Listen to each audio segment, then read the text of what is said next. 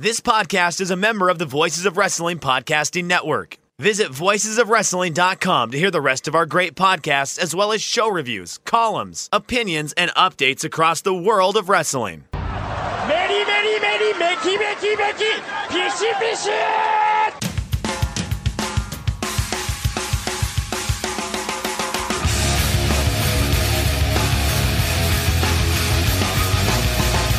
are listening to the Voices of Wrestling podcast with your hosts, Joe Lanza X out and go listen to some boring podcast where they're, where they're afraid of their own shadow. Okay? Don't listen to Joe Lanza because Joe Lanza's not changing. and Rich Kraetsch. Give me a I name. like him. Who delivers this guy in a big spot? Joe, don't yell at me. I like In, him. in the big spot, who delivers better than this guy? Stop yelling at me. I agree. Welcome once again to the Voice Wrestling Flagship Podcast. I'm Rich Kraetsch alongside, as always, a very good family man, Mr. Joe Lanza. Joe, what's happening? Uh, Rich, have you ever licked a vagina that tasted like battery acid That's the and, way to start it, I guess. Uh, yeah, no, um, and wet pennies? you know, you're gonna have to explain that joke to me. I was I supposed to get that joke, or is it like above me, above my grade? I don't quite get what Austin Aries is going for there. Well, you clearly have never licked a I guess I vagina haven't. Yeah. Do they? that tasted like battery acid and wet pennies. I got. Have you? I guess I should ask. No. Oh, I was wondering. Okay, so what is what is, what makes a? uh We're just starting out this way. This is this is one for the ages. I was going to start with a a pl- one of our our yearly playful Halloween discussions, but that's fine. We'll go this way too. Um, no, I don't know what. Ma- I don't. I, I don't understand what he was talking about at all. What was that tweet? Which, by the way, if you didn't see Austin Aries, um, who between. It's the most gotten to man in the fucking world, fucking universe, man. Between like vanity searching his name and then like responding to people who criticize him about stuff. Which, by the way, you have to have something better to do, Austin. You have to. I promise you do. In between that, he decided this morning to post some weird third eye, like it was a three eyed tiger. Like, what the hell? How do you even describe this tweet that that Austin Aries? Rich, it, might be, it might be gone by the time that it comes. you were botching this bad boy. It was a uh, it was a drawing Okay. of a of a of a man with a three-eyed tiger head uh, performing cunnilingus. hmm This is first hour. We got to be classy. Performing cunnilingus from behind on a uh, on a young lady with the caption reading something to the effect of um uh, you know, basically was saying, I'm paraphrasing because I'm not He was looking at it. celebrating uh, Vegan Day, right? Because today was Vegan Day. National or World Vegan Day or whatever, right? Well, of course, when you have a three-eyed tiger man eating a vagina, um, I'm sorry, I didn't obviously know what that was. I, I apologize. of course it's about vegan day. I mean, I mean, and, and the caption said something to the effect of, "I am vegan, so it tastes so good when I do this, unlike the taste of battery acid and wet pennies from non-vegan women who are eating Slim Jims and macaroni and cheese all day. Kraft mac and macaroni cheese. Kraft. cheese. I'm looking at the caption now. It says, "When you know she's vegan and doesn't taste like battery acid and wet pennies from eating Slim Jims and Kraft mac and cheese." Is the uh, um, I can tell So you firsthand that uh, I know somebody who eats Slim Jims frequently, and uh, I don't believe that's how it tastes, like battery acid and wet. Pennies. Don't pennies, but- believe how that. It, Well, it's not how it tastes, but I guess I don't. I don't eat enough batteries or uh, lick enough pennies to know exactly. Um, There, listen, there's a lot to unpack here. what the uh, fuck is this? What a weirdo! What a goddamn weirdo! What the It's hell? It's a man with a tiger head with three eyes, first of all. What's happening there? because it's like a normal body. Oh no, actually no, it's got claws too. So it's it's. I think it's legit just a third eye. If you look at if you look at the image, it it, it appears to have claws. So I believe it is indeed a. It's wearing a shirt though, and it's wearing pants. But So it has the, it has the hands of a tiger and the face of a tiger, but it has three eyes. But it appears to have the rest of it appears to just be a normal man. I think. So is this a tiger man or is it just a tiger with some clothes on? Well, I, see, that's number one. It's got three eyes. That's number two. Yes. Number three, apparently non-vegan women taste like battery acid and wet pennies. I've never experienced vagina that had the flavor of battery acid and wet pennies. With that said, I've never tasted battery acid or wet pennies. That's what I was say. I don't. I, maybe I've like licked a penny once or twice in my entire life, but yeah, it's not uh, not often. I could so. imagine what those things would taste like. I would imagine they would taste acidy and sour, perhaps. Um, I don't think copper would taste very good. I, but I, I, I, I don't think I've ever performed cunnilingus and came away with that flavor profile. That's what I'm saying. And But maybe maybe your ladies don't. um Maybe they're not big Kraft mac and cheese folks. Is that is Well- that a possibility? That you know. it's obvious that the nurse enjoys Slim Jims and Kraft macaroni and cheese because you've already alluded to this. Not necessarily Now- Kraft mac and cheese. The Aldi mac and cheese she enjoys. That's all I know. I'm not, buying Kraft, I'm not mac and buying Kraft mac and cheese. I'm not, not dealing money. with- not made of we money, Joe.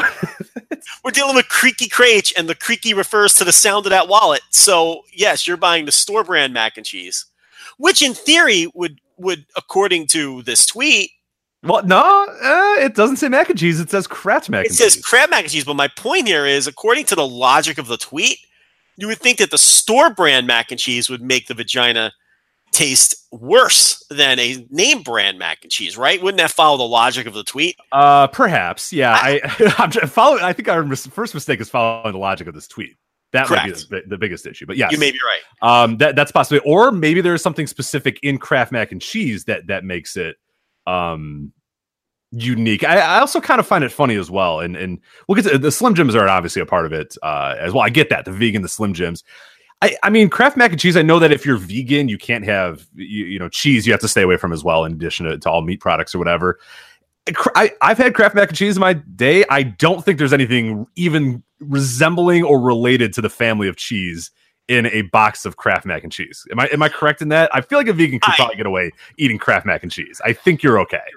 again, there's a lot to unpack here.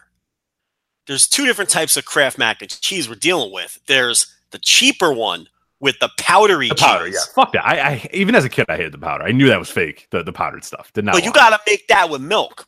And I would also assume that the powder contains something from, you know, legitimate cheese byproducts of some type.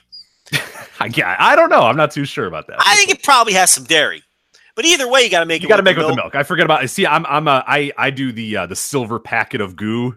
I'm that. That is the- guy. Yeah. That is the deluxe Kraft mac and cheese. So there you go, creaky wallet And- crate. You know, it's the Aldi brand, Yeah. but it's the shells and cheese, baby. I, I go with the uh, none of the none of the elbow macaronis, none of the powder. No, I go I go with the goo, whatever. it is. I don't know what it's actually called. The cheese goo, I guess, would be It's- the best way to describe. I'm sure there's dairy in that. But the, the, the tweet specifically attacks Kraft, which is interesting. Because, you know, they said Slim Jim, that's a name brand too. But, wh- hmm. you know, what, what are you going to say alternately? Salted cured meat? Of Right, course you're no going to say Slim Jim. Everybody knows that. Yeah. Slim Jim is now just what you call it, like Kleenex or, or Band Aid. It's Slim Jim. You know what I mean? Like, it, that nobody says salted cured meat. Is that is Alright. that the technical term for us? A, a slim Jim? Is that is that what it would be? Technically, uh, like like what is the actual like? If I was going to get another, let me let me try to figure that out because because I'm curious what they call like because on the bottom of their box it has to say Slim Jims are this. You know you know what I mean? Like Kleenex is a Uh, facial tissue. Uh, Uh, uh, a meat jerky snack. snack, a dried jerky sausage, a dried sausage, something like that. I would Ah. assume maybe. I'm going with salted cured meat. Okay, we're gonna go with that then. That's fine. That works for me. um, you know, so, but but to, to single out Kraft macaroni and cheese uh, is bizarre. And also, I mean, look, I, look, I, I have a curveball here, Rich. Uh I have a curveball for you. I've performed cunnilingus on a vegan woman before. Okay. Oh, okay. All I can report these findings. I dated this Indian woman at one point. Was she vegetarian or vegan? Well, I'm sure. No, that that right. Never mind. She'd be. Never mind. No, she was a she. She was vegan. This is what I'm saying. I okay, um, and she was a vegan, and I performed cunnilingus on this on this lady, and I have to report the findings. I I, I don't find the non-vegan vaginas battery acidic or anything like I would assume a wet penny tasted like in comparison to the vegan vagina. So I just am not sure about this tweet. Now I will say Yeah. this. I think I think you're going to need to at some point. I'm sure. I'm sure that the, the TLB will allow this. I think you need to do a Pepsi challenge with this, just to make sure. Because you know, like you may have just thought like one. You know, it. it the time, you know, it might it maybe at the time it you were like, oh, that's a little unique or that's weird or you didn't quite notice because maybe it was unique. I think you're gonna have to do a one on one like you, you know, go to one, go to the and and and really figure this out for the for the purposes of research. You're I mean, I think- sure TLB will allow this? I- like that Uh, you know, I think like, well, if you if you tell her it's for the show, like, hey, look, I don't want to do this, but Right. I have to do this. It, it's, it's, it's and, I, and I more- must take the battery acid Pepsi challenge here, but instead of Pepsi, it's obviously vaginas. One vegan and More, one uh, non-vegan. So and more just than for the show. It's really for science. right, and- right. So we can now know for sure. And then and she go and look, TLB gets to eat Slim Jims and, and and mac and cheese, Kraft mac and cheese, and potentially at the same time. You can cut up the Slim Jims perhaps and put it in the mac and cheese, and then that's a it's a delightful little meal right there. So You know what? You're right. I think I'm going she's getting to a lot out of this. Let's her- be honest, she's getting a lot out of this. She's getting a, a meal. Yes. Slim Jims and Kraft mac and cheese. We don't know. She might even have to try both of them at different times, so it might have to take two days. One with the powder, one with the the, the goo. Well, not only that, she, she also gets some high quality Lanzalingus. I mean, let's be That's what I was going to say. And then the best of all is the, is the cherry on top of this unbelievable treat is uh, is yes a uh, a I want you to say rendezvous with- Lanzalingus. Lanzalinguist. I- Say it again. Lanzalinguist.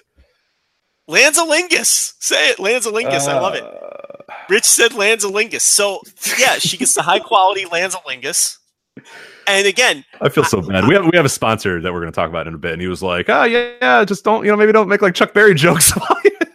that was that's that's a real conversation that happened. He probably this- wishes we were talking about Chuck Berry right now as opposed to this. But this is high class though. This is not, you know, Chuck Berry, that was, you know, I'm not gonna kink shame, but that that was low class stuff. This is this is this is top level stuff here. This is, you know, Oh, hold on a second. This is legitimate wrestling news. that's what I mean. Yeah, it's it's both wrestling and uh this is the talk of of of the of of, It's really of the wrestling it's really not.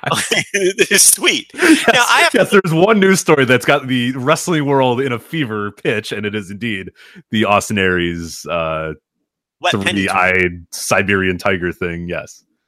I, listen, I like how it's wet pennies, not even just pennies. I'm telling you, there's a lot to unpack here. Does a wet penny taste different than a dry penny? Did you ever do the thing with the penny where you drop it in to the Taco Bell taco sauce packet and you just let it sit through the duration of your meal? And then you dump the penny out and it's like it's fresh from the mint. No. Like, yes, I'm- that it's I a know what. I'm doing after the show today. I know that's a incredible. legitimate thing. If you drop a take the nastiest penny you have in your pocket, because for effect, obviously, the, you know, you drop it in the Taco Bell sauce. Hotter the better. So you want to go fire if you can. Okay. Hot will work. Um, I never tried it with the milds, to be fair. Uh, but hotter the better. You drop that fucker in. Eat your chalupas or whatever the fuck you get. Right Usually chalupa. That's Oh, I I, I, do enjoy the chalupas. Yeah, yeah. at the end of your meal, you dump that out, you wash it off. It's it's clean like it just came from the mint, and people are ingesting that stuff.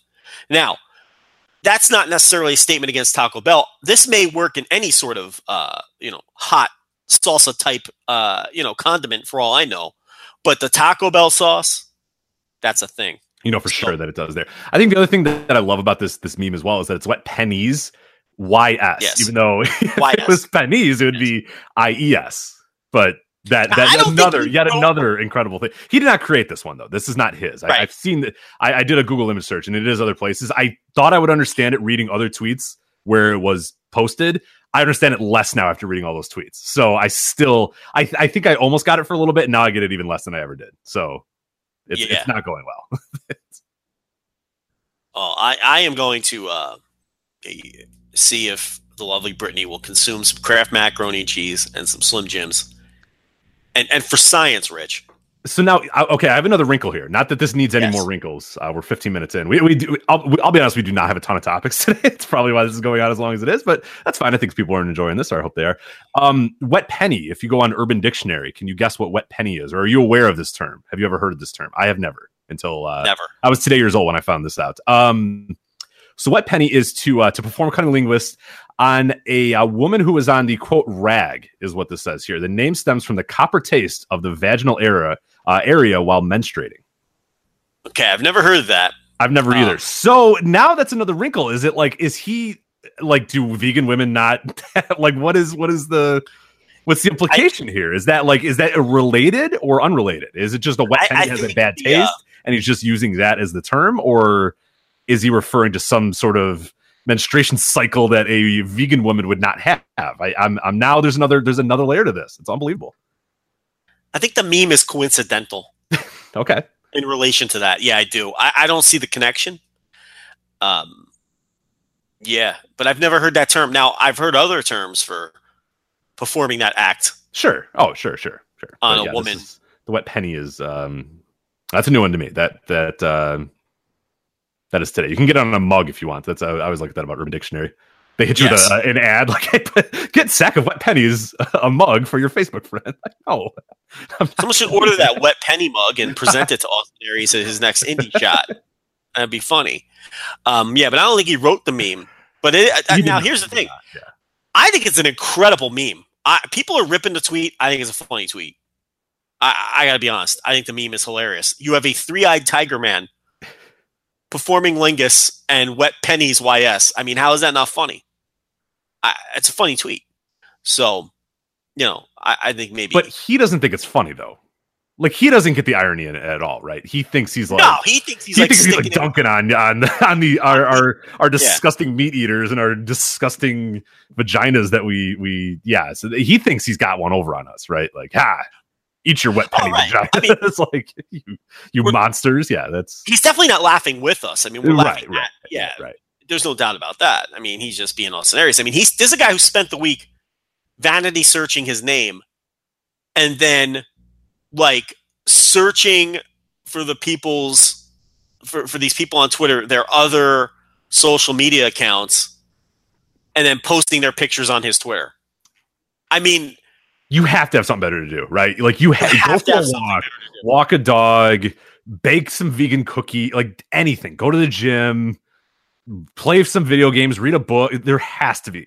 There has I don't to even understand do. the point. Like he's just, I, don't, I don't get it. He's a heel, god damn it. I don't know. Yeah, he's he has all levels Like, of gotten to right now. It's it's pretty here's incredible. a picture here's a picture of a man who said i was a jerk for walking out on impact okay. Like i don't understand how like i don't even understand what he was trying to get at with those tweets which i assume are still up. Um but yeah. I don't know. It's uh, yeah, Austin Aries continues to be a uh, an interesting person on Twitter. I don't, know, I the good way to say it. He's definitely a uh, an odd fellow, but uh, continues to be all types of gotten to. But uh, actual wrestling news uh, this week that we're going to discuss here: uh, Evolution. Uh, we got Evolve, evolving in many many ways this weekend. Uh, we'll talk about that 114, uh, the Evolve 114 show, the results from that show, and also what to expect for the next few Evolve shows as well.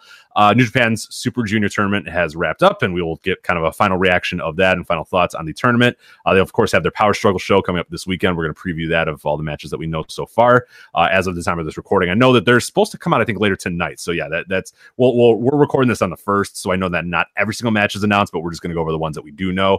Um, I'm going to preview next weekend. I'm hoping to go to MLW in Chicago. So I th- or next week, I should say. Uh, hopefully, we'll have time to talk about that later in the show. If not, we can we can just bump it to next week. Uh, and then we got a little bit about Joey Janela's Spring Break and the uh, immediate sellout of that show and, and where it ranks in terms of all time indie shows. Uh, and whatnot. Before we do all that, though, Joe, I do need to. Uh, we we do have to. We, we got to get a sponsor in here, a great sponsor, a new one that we have on the show. But I do need to ask, of course, the the obligatory. I usually ask it before Halloween, but I'll now ask it after Halloween.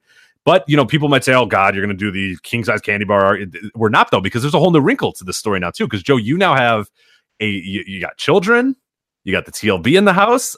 Has that altered your your your usual Halloween approach? Because for people that don't know, what what what is what was your approach prior to the the wife and kids, and now what's your approach now to Halloween? Because before you were you were the king size candy bar guy on the block, correct? I love the Halloween. I like taking care of the children on the block with the full size. Um, you know, it, it wasn't like I'm giving out, you know, 180 full size candy bars. It's it would be more like the first, you know, first come first serve for that sort of thing. And then you know, if you knock on my door at 9:15 at night, you know, I'm sorry, you're getting whatever's left, which is going to be your, you know, your fun size or whatnot. Um, you know, I'm not Mr. Fucking Moneybags over here, but uh, Yeah, no, nothing really changed except we couldn't go trick or treating because uh, there was a tornado warning in College Station, Texas yesterday, really? and, Like, and torrential 10 degrees. downfall. It was it was like 30, 40 degrees for us. It was it wasn't bad, but yeah, no, it's uh that yeah, you don't probably don't want to go out in a uh, tornado warning. So that's Yeah, it said it said uh, tornado warning in effect until whatever time. Seek shelter immediately. So oh, that kind of Um, kind of puts a damper on the uh, the old holiday. So it's not good. not only that, you get very limited amounts of trick or treaters coming to the door too. But um, no, the kids are still young enough to where they don't give a shit though. They don't know what's going on. You know, they put on their dopey little costume and you know put on some dopey cartoon, and they you know. uh, The girl likes giving out the candy when the kids come to the door and, and whatnot. They, they don't understand yet, you know. And it's like I talked about on one of the pay shows. They have these things now in all these towns. They didn't have this going back maybe 10 years. I think this is a relatively new thing. Where you go trick or treating like the weekend before. Like, it- Yes, it- yeah. My town has in the in the downtown area. You go the weekend Yeah. before, and, and all the stores, everybody will Mhm. well, you, you know, go Local store by store, and they'll give it out. Yeah, exactly. Yeah, so they, they did it last weekend, which I j- tried to drive through. I didn't know that that was going on because I my brain still doesn't re- realize that that's a thing. Uh, and that was Yeah. a terrible, terrible thing. I was stuck in the downtown area just with like zombie children everywhere, and I was trying to just get to the other side of town. it was a complete disaster. But yeah, that's uh, that, yeah, we do we do the same thing as well. So yeah. So, you know, we took them to that last weekend and, and, you know, they did that. But they, you know, with a tornado warning and a deluge going on outside of, uh, of water, there was, there was no shot of, uh, of walking around with them. But that's it. You know, nothing else changes from that perspective. I have a shit ton of candy in this house because nobody came because of the tornado. Uh, so that sucks. Um, you know, the hacky thing where now I have to eat it, Rich. You know?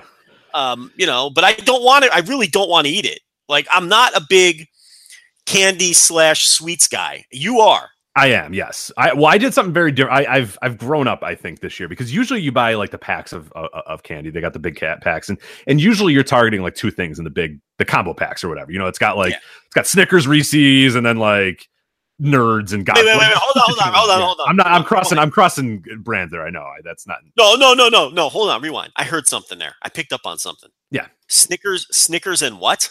Uh, Reese's. Reese's. What am I supposed to say? It's Reese's. Reese's. Whatever. Who cares? What is Reese's? Wait a minute. Is this a thing? Who's saying it wrong? I don't know. I don't know. Reese's. That's I've never heard Reese's. Is it Reese's? What or you- Reese's? I don't What are know. you referring to? What Oh, the describe? it. peanut butter cups. The uh, the peanut butter cups. So the chocolate peanut butter cup. Rice. You you call that Reese's? I think so. Yeah. That's how you're pronouncing that. I think I'm going with that. Yeah, that'll be my official. going with Reese's. It's got a possessive on it though. What, what do you call it? Just Reese's? Reese's. You're going Reese's. I'm going Reese. So I'm putting a little more emphasis on the double E, and you're and Yes. I'm hard E on the second E, and you're going just kind of consistent E's throughout. I don't know. I I'm don't know what the um, Like phonetically, I'd be like R E S U S. Reese's. Reese's. going- Oh, okay, I'm going Reese's. You're going Reese's. Yeah. I've never heard that before. Oh, Is that okay. I don't know. Yeah, I don't know. Maybe that's maybe it's a Chicago thing. I don't know. I don't. I think I've just always called it that. Now I'm thinking. No. of I don't think. Yeah, Re- Reese. Yeah, Re- yeah. I don't think I've ever called it Reese's. No, or what? What Reese's is what you're doing? Reese's. Right, uh, let me just say it naturally. Hold on. Yeah. Reese's. Okay, yeah, I would say Reese's. I'm just doing it right off the top of my head. You're head. yeah. saying Reese's. Yeah. Now, is, now, now, listen. Now, let's be honest. Chances are, I'm um, We're both wrong. We're probably Oh, yeah, yeah, that- good point. Yeah, chances are there's a third pronunciation somewhere floating around that's the correct one. I mean, if we're being honest here, but I've never heard Reese's, and you you you just were like, oh yeah, you got the Snickers and the Reese's and the milk, and I'm like, wait a minute, did he just say Reese's? What the fuck is a Reese's? Never heard that before. Interesting. Yeah, I know, I know. I'm curious what the, the folks say. Let us know at Voices Wrestling on Twitter what the uh, correct uh, correct pronunciation is because it might be uh, maybe it's a regional thing. I don't know. I've, I think I've just always called them Reese's. I don't know if that's maybe it's incorrect. Um, I don't, uh, the nurse is in sleep. I was going to ask her. I was going to wake her up. ask her. I I think she would say Reese's as well, which m- maybe indicates that it's a Chicago thing. But Uh, let me tell you something. well, if she walks by at any point during the show, I'll uh, I'll bring her in here and to- She's got to be a Reese's person because if she wasn't, yeah you would have had this conversation with her. exactly. She would have said, "What the fuck are you talking about?" yeah, just like that, she would have said it too. Yeah. Yeah. So, can I get back to my? Yeah, yeah, yeah. You may Okay. continue. No, I'm not even going to say. I'm not even going to say the peanut butter cup uh, in question here. Yeah. So, yeah, a bag. It's got Butterfingers. It has uh, crunch bars or whatever. I hate crunch bars. That's not. The, I'm trying to find two things that I like. I like Butterfingers. Uh, let's say, yeah, I know it's cross. Someone's gonna say, hey, that's Mars. One of those is Mars, and the other ones are like whatever. I don't give a shit. Right. Uh, Right. like it's got Snickers, it's got Butterfingers, and then it's got like shit that like I don't know, like nerds and Twizzlers or whatever. Like I, I don't mind Twizzlers, but they're you know they're just okay. They're they're replacement level candy basically. Twizzlers. Um, The old big bag of candy with the five varieties. exactly right right like usually you're you're like hey those two are good i can deal with these other ones like you try to play the game because that's what they're made for they're not going to give you're not going to get a bag of of, snickers butterfingers re whatever you know peanut butter assorted peanut butter cups milky ways like you're not going to get the the you're to get some shit in there you're to get some nerds you're to get some airheads like you're to get that that that kind of cheap crap with it as well not that i don't like that stuff but it, it's so you got to play the game a little bit well this year we we got one that had the peanut butter cups, butterfingers, and then I had like nerds and gobstoppers. Like I'm not a big nerds guy, I'm not a big gobstoppers guy, but whatever. You know, I'm doing it for the for the butterfingers really more than anything. Um, you irrationally you hate butterfingers though. We've had this discussion before, so Cannot stand them. we, we don't have to get I into think- that though. I'm still picking them out of my teeth though. Like I, I understand, I- I I, understand the say, hate. It's there. I had like right as we're talking, I'm picking them out of my teeth still, and I had one like 45 minutes ago, and it's still there. 45 So- minutes. Rich, I had a Butterfinger in 1987, and I'm still picking it out of my teeth. I had a, I, I had a, I had a Butterfinger in 1993, and my tooth came out with it when I bit into it. They're, they're, it's a horrendous candy.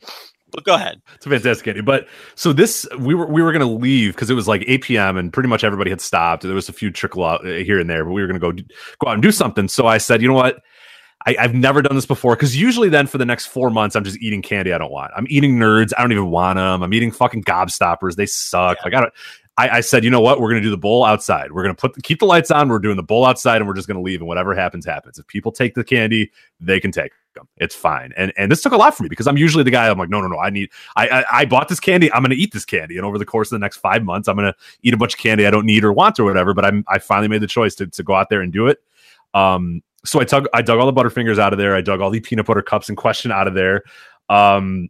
I kept so Crunch bars were in there too. I kept the Crunch bar. I I don't really care about Crunch bars, so I kept them in there. Uh, I put the bowl out. We came back. Bowl was empty except for one Crunch bar. Wow. A single Crunch bar remained from the entire. This bowl was huge too, but I don't understand what was it a symbolism thing? Why why just the one Crunch bar? If you were going to take all the ones, like you would at this point just take the Crunch bar, right?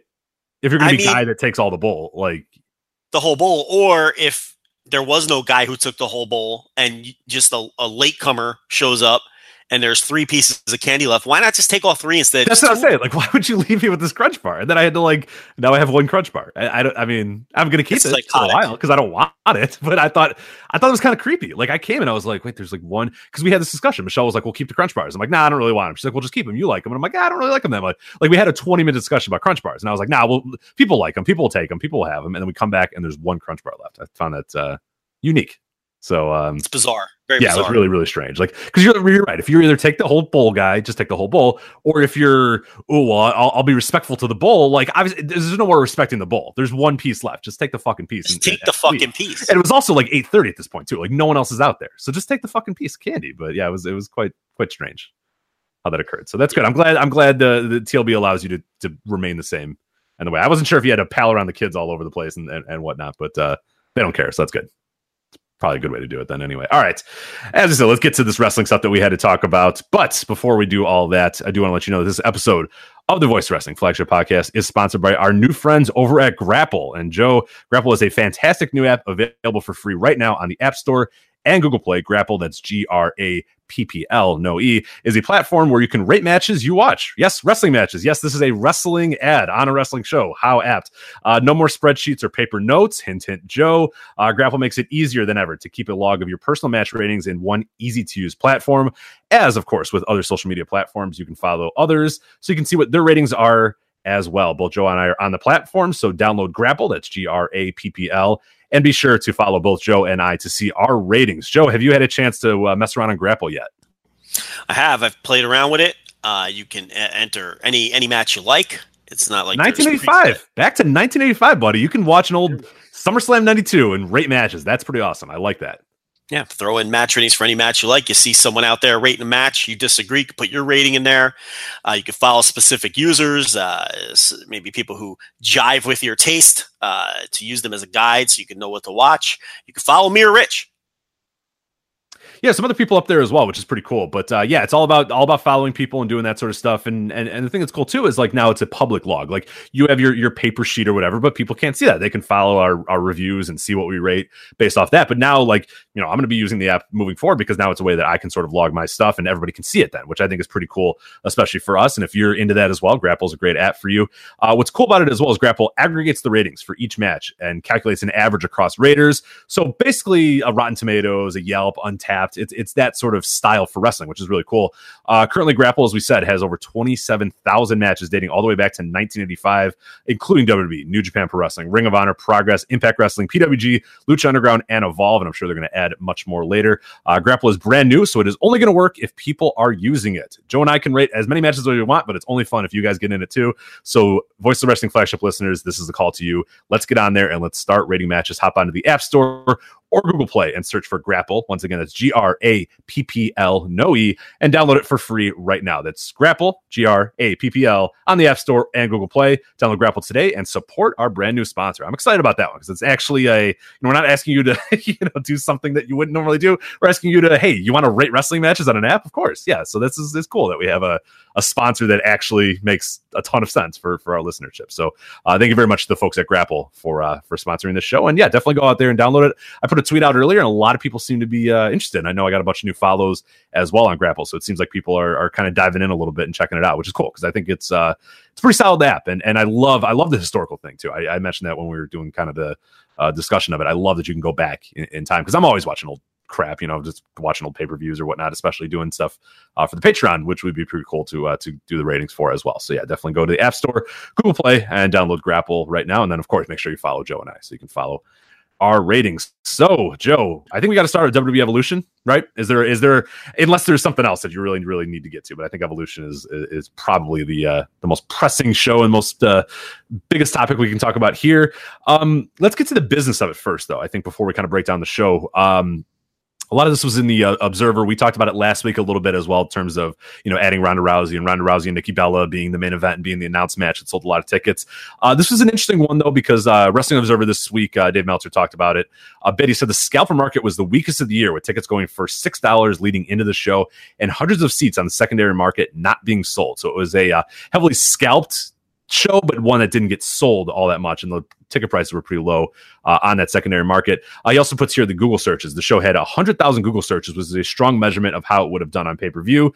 Uh, that is the lowest level that Dave could remember uh, for a w- WWE pay per view show this year. So the lowest Google search traffic or whatever for, for this year WWE pay per view. Do you make anything of any of those two, the scalp market being low or, or the Google searches? Because we know that, you know, we talked about it last week, it's sold out. Uh, the crowd was hot. It looked pretty full for the most part that that night. It seems like they're you know it's a success in some ways, but maybe the scalp market being low, some empty seats here and there, and low Google searches. Do you do you make anything of of, of those notes at all? Yeah, of course I do. I think that um, the fact that there were hundreds of seats that ended up not being sold, and there were some. Um, there were some patches of empty seats that you could see if you were paying attention as you were watching the show. Uh, we didn't have all of this information when we did the show last week in terms of uh, all we knew at that time where there was like i think according to the official ticketmaster chart there was something like 200 something tickets remaining and then they they all sold. So but scalpers were left with hundreds of tickets in their hands. So officially it's a sellout. Wwe gets all that money but in real world, world terms when scalpers are struggling that badly and are left with hundreds of seats, even marked all the way down as low as six dollars. Which, you know, I looked into that myself. It's it, see, it's not like all of those seats were available. right, $6. one guy could have said, "Fuck it, I, I can't go. I just want to get this ticket away. I just don't." Yeah, because I've done that before. I've got we, have been sitting in the parking lot of a, of a show. There was one time I th- I forget what pay per view it was. It was WWE pay per view, and we were. It was you know forty minutes before the show. Time's running out. I just told my buddy, just half it. Just put it at twenty bucks or whatever. Let's just get rid of this ticket, and and we'll be twenty bucks richer versus just eating this ticket. And it sold immediately because it was so far and away the cheapest ticket. But that doesn't mean that every one of the tickets was twenty dollars. It just ours was twenty dollars, even though we probably could have gotten sixty for it. I just wanted to make sure it was sold and just get the damn twenty dollars before we walk into the, the building. You, you know, so it, it's it can be sometimes misleading that lowest price is not always necessarily the, the price to dictate the entire conversation on. But make no mistake, there were tons of tickets below face. Right. which which is a bad sign. It means they can't get rid of them. So that takes some of the shine off the fact that the show sold out because it you know wasn't a real sellout. And if they did another one in three months, scalpers would be much more hesitant to buy them all up because of how the first one performed. With that said, not every WWE pay per view sells out. A lot of them do. Some of them don't.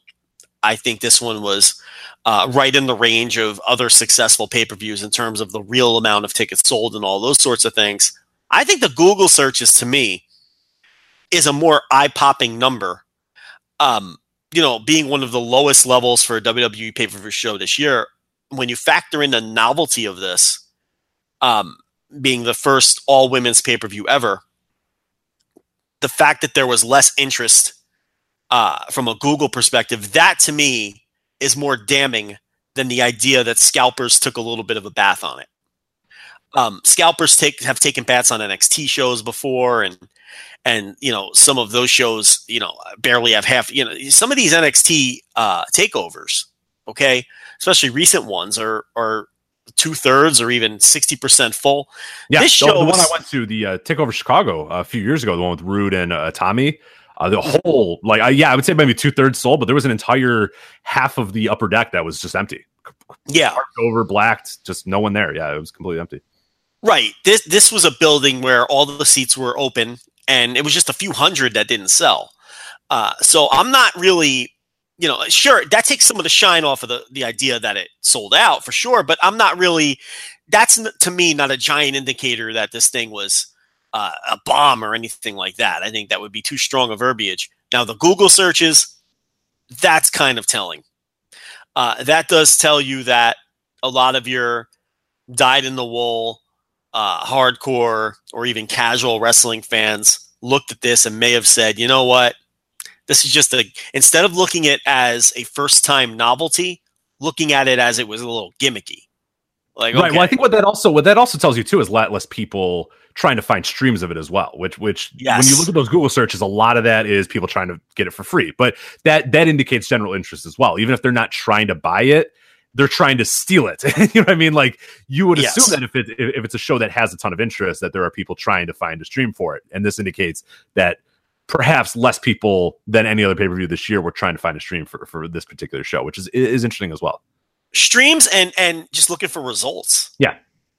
I mean, it- you know, the public was more apathetic than usual in wanting to see this thing for free and caring who won the matches. So, realized I we run a website that we could possibly look at how it did uh comparable to other pay-per-views this year. I think that's a That's good idea. true. So I'm gonna do that do while you were talking. So Yeah. So I mean, to me, that's the more damning number because I do think, um, you know, they, they sold a shit ton of tickets. They didn't have to curtain off the the, the, the third level or anything like that. Uh, but the Google searches is is is a little concerning now. I do think they're going to do more of these moving forward. And when I say more of these, that's all you know, all uh, uh, women, uh, women's division exclusive pay per views. I think there's no question they're going to do more. They have to plow forward.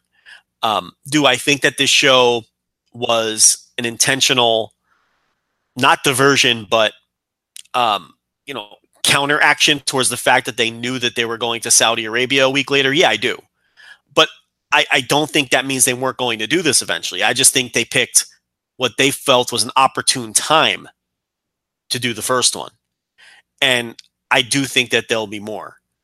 Um, so from that perspective, did you did you gather anything? yeah, so still- is. So this is year to date here. Um it is not our worst, but it's certainly nowhere near the top. So our top, which which makes the most sense, is WrestleMania. Okay, don't. Yeah, sure. Don't give the numbers though. Oh no, no, I'm not. Yeah, it's you know, We're running a business here. it's in the so, millions. Trust me, they're all in the millions. Every number all in the- is in the millions. These are all high seven figures. You don't need to know the exacts. Right. Okay. I'll say the keep your first number six million. No, I'm just joking. We uh, are UFC. We don't open the books. Right, okay? exactly. Yeah, we're not publicly traded. If you if you That's wanted to, I, I don't want to. No, I don't want to do an IPO. Then Tell you what, you want to buy ten thousand dollars worth of stock? We'll give you the numbers. That's how we'll exactly. Yeah, I'll, I'll I'll extract this PDF for you, and you can look at it. But uh, WrestleMania number one, uh, Right. number two, Extreme Rules, number three, Royal Rumble, number four, Backlash, number five, Money in the Bank, number six, ironically enough, Greatest Royal Rumble, number seven, SummerSlam, number eight, Elimination Chamber, number nine, Fastlane, and number ten, Evolution. What Number 11, right behind Evolution. It beat Hell in the Cell. It beat Super Showdown. Okay. Uh, these I see. I don't feel comfortable at it because these are like the UK tournaments or whatnot. I'm not going to count those no, no, necessarily. no, pay per views, pay per views. Um, that's it for 2018 pay per views. I think. Now I'm looking So at it beat- the rest of these are 2017 pay per views, which I would love to know the guy that's reading the WrestleMania 33 review in like August. But that's I. So- listen, I'll be honest. Don't, don't you occasionally read stuff like that, like just Yeah. reaching something, or yeah? So I like this guy. The- a du- Royal Rumble 2015 does pretty well. it beats out like a lot of ones from last year as well. It's somebody really likes Royal Rumble 2015. So okay, of like actual WWE pay per views on our site. So what did I say? So we have it beat Hell in a. Cell and it beat out I guess Super Showdown. I mean, do do we want to count Super Showdown as an official?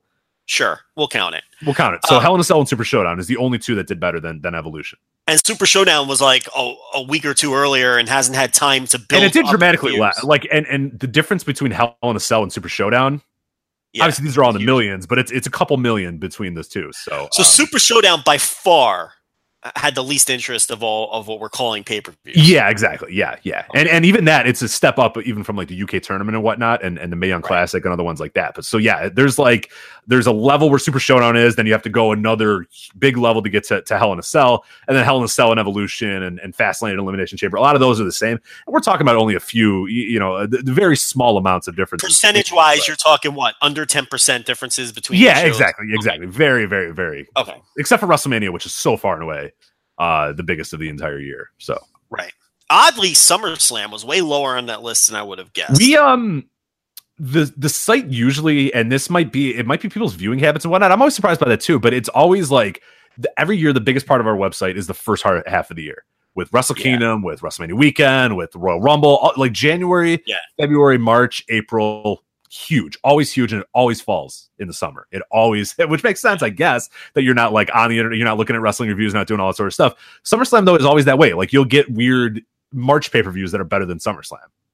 So it, Yeah. it, it goes away because I've looked at that historically, and I think even last year, if you look at the numbers, it, it, it kind of reflects the same thing as well. So it's well, not, d- doesn't our like G site cratered in like you know in May, and then all of a sudden now we you know can barely get anybody to come to the site. It's not that at all. It's very consistent, but yeah, it's just a, a matter of But in general, our G1 coverage blows away SummerSlam year every Oh, year. yeah, you know, yeah, around yeah, the same for sure. time.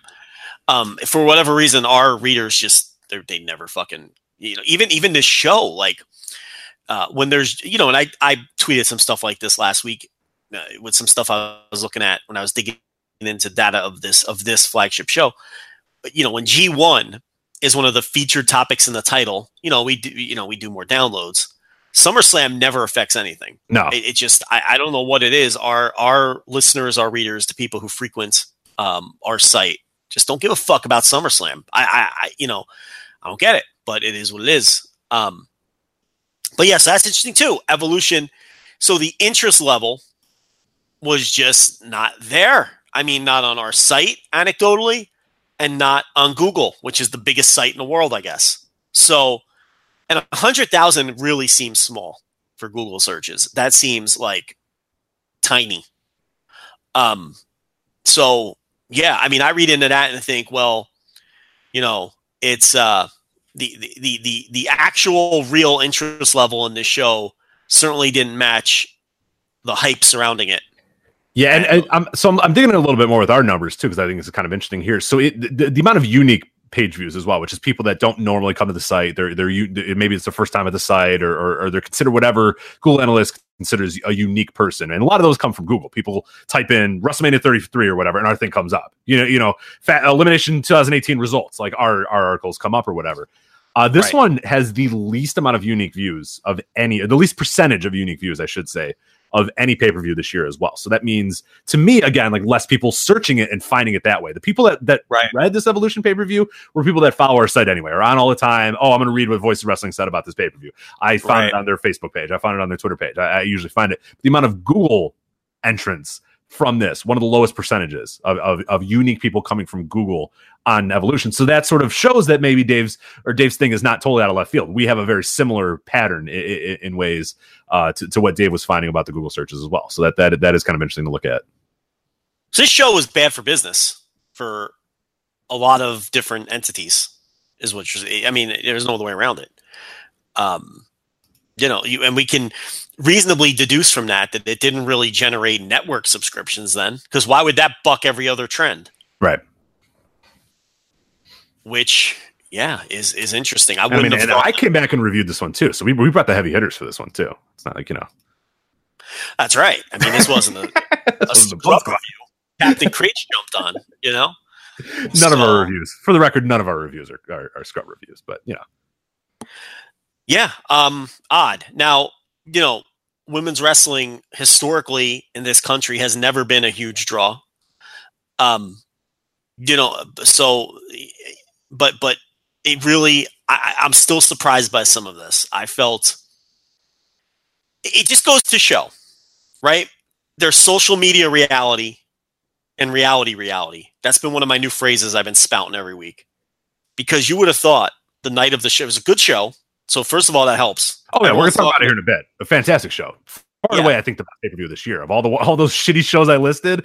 I, I'd watch Evolution again before I'd watch any single other one of those other shows that I listed before. So so it's a good show and that always helps but you know it, it it felt like a huge social media event right but the reality is something very different it's and it, it's a lesson that i continue to learn and it's just you know who bj Mendelson social media is bullshit right i mean it just mm-hmm. it, it's bullshit it, it it's it's a false sense of reality it's your own personal curated reality is what it is. You know, it- it doesn't represent real reality.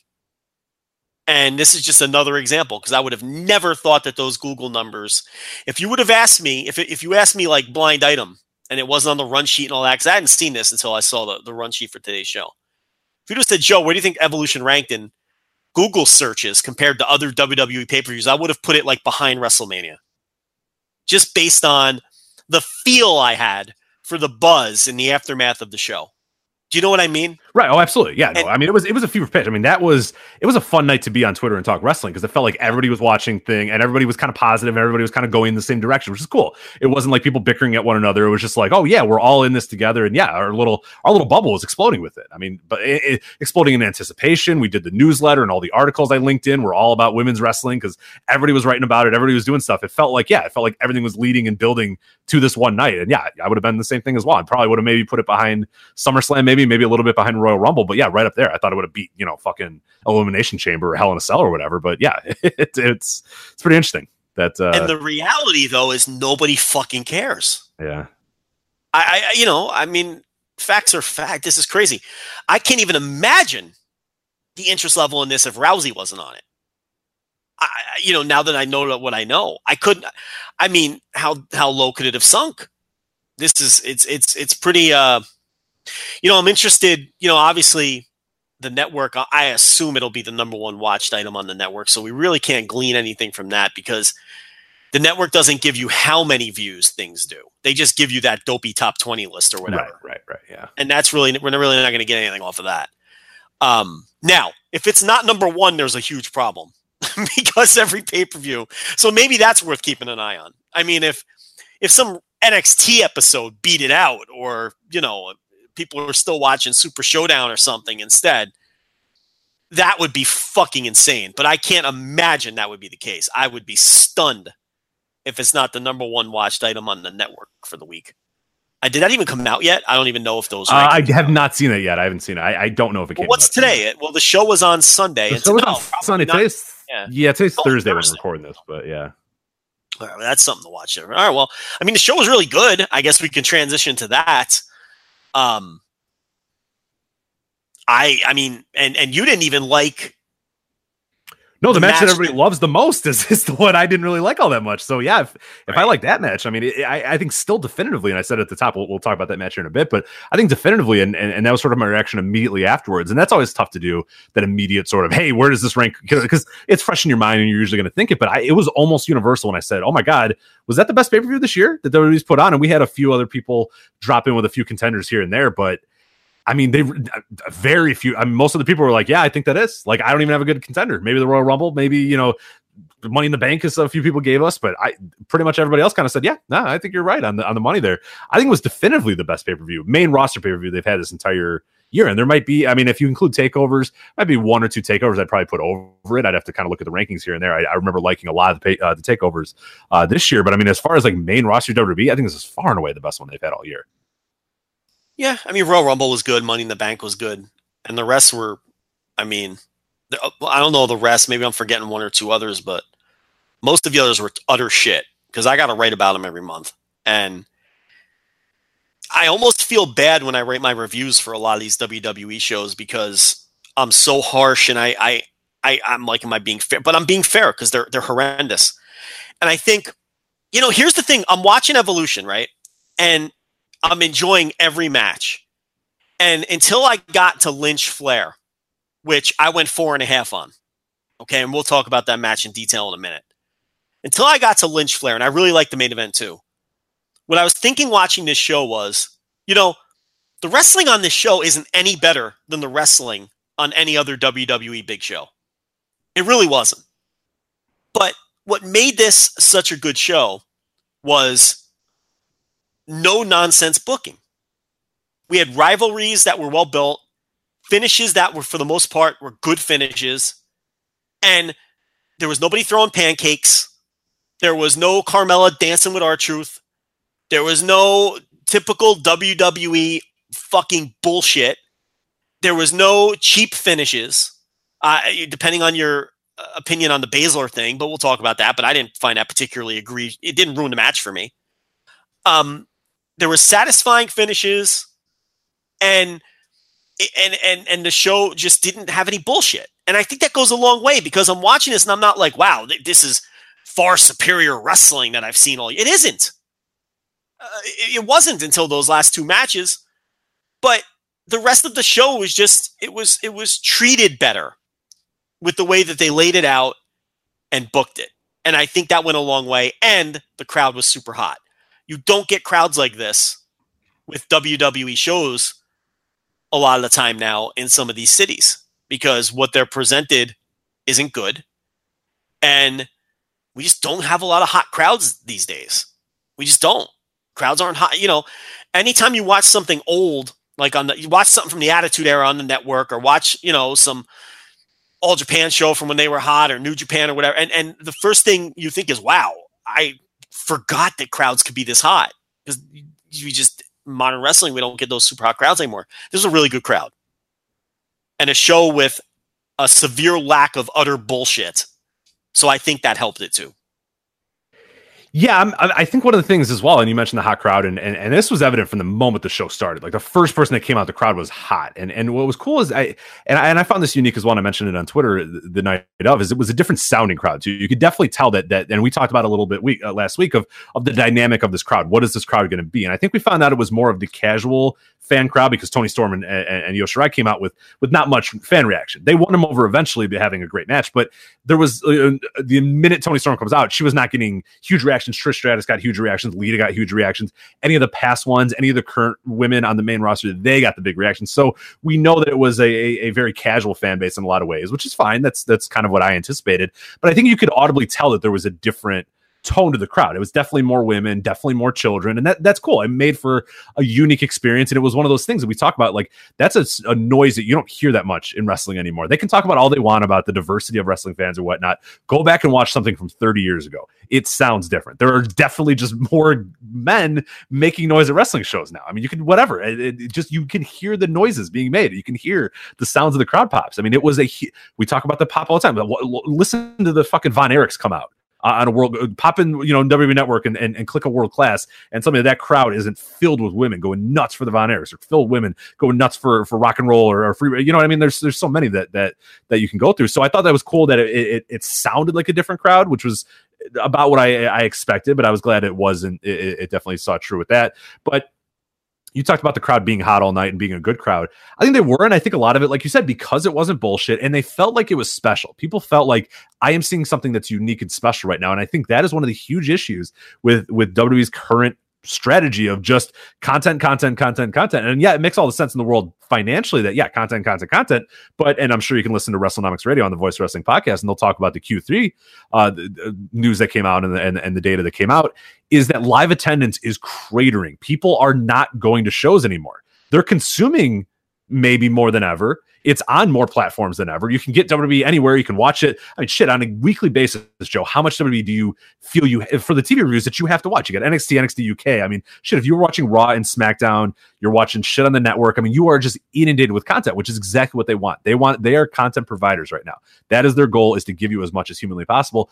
But the the flip side of that is nothing feels special, nothing feels unique, nothing feels different. This show felt that way. This felt like you were at a pay per view that meant something, that was different, that was unique, that this is not like everything else that we see. This isn't like the other 15 hours of TV we get every single week. And that's that's cool. I mean, that is something that that they've really lost in their new strategy of just shove content as much as content as seemingly possible. Their their goal is to exhaust you content wise, which is great, you know, in, in some ways, but but I think you're seeing it in the crowds when the crowds just don't react to things as much as they they should have or, or they did many years ago. Whereas this show, they reacted to everything. Everything that was going on in the show, they reacted to. And like you said, they didn't they didn't insult anyone's intelligence in the show either. We'll talk about maybe, maybe a few times they did for things, but for the most part, as you said, it was this person versus this person. This is why they're fighting. Here that is. Here's a match. There you go. Even when there's interference, it made sense. We'll talk about the match where it did it. So I think this is, I mean, this is what it should be. This is the template: is keep a specialness to these pay per views and don't inundate people with bullshit, you know, and then you come away with a great show. Cause like you said, the wrestling wasn't all that much better, but it felt better. It felt like you were, you got, you were rewarded for watching the show. You felt like things ended. You felt like matches happened for a reason. Everything just kind of came together perfectly. And, and even in spite of the build that a lot of people had issues with, I thought top to bottom, a really great show because it at no point insulted my intelligence. It was a perfectly well booked, solid, at times maybe even boringly so, but I'm fine with boring. you know, of just give me a winner, give me a loser,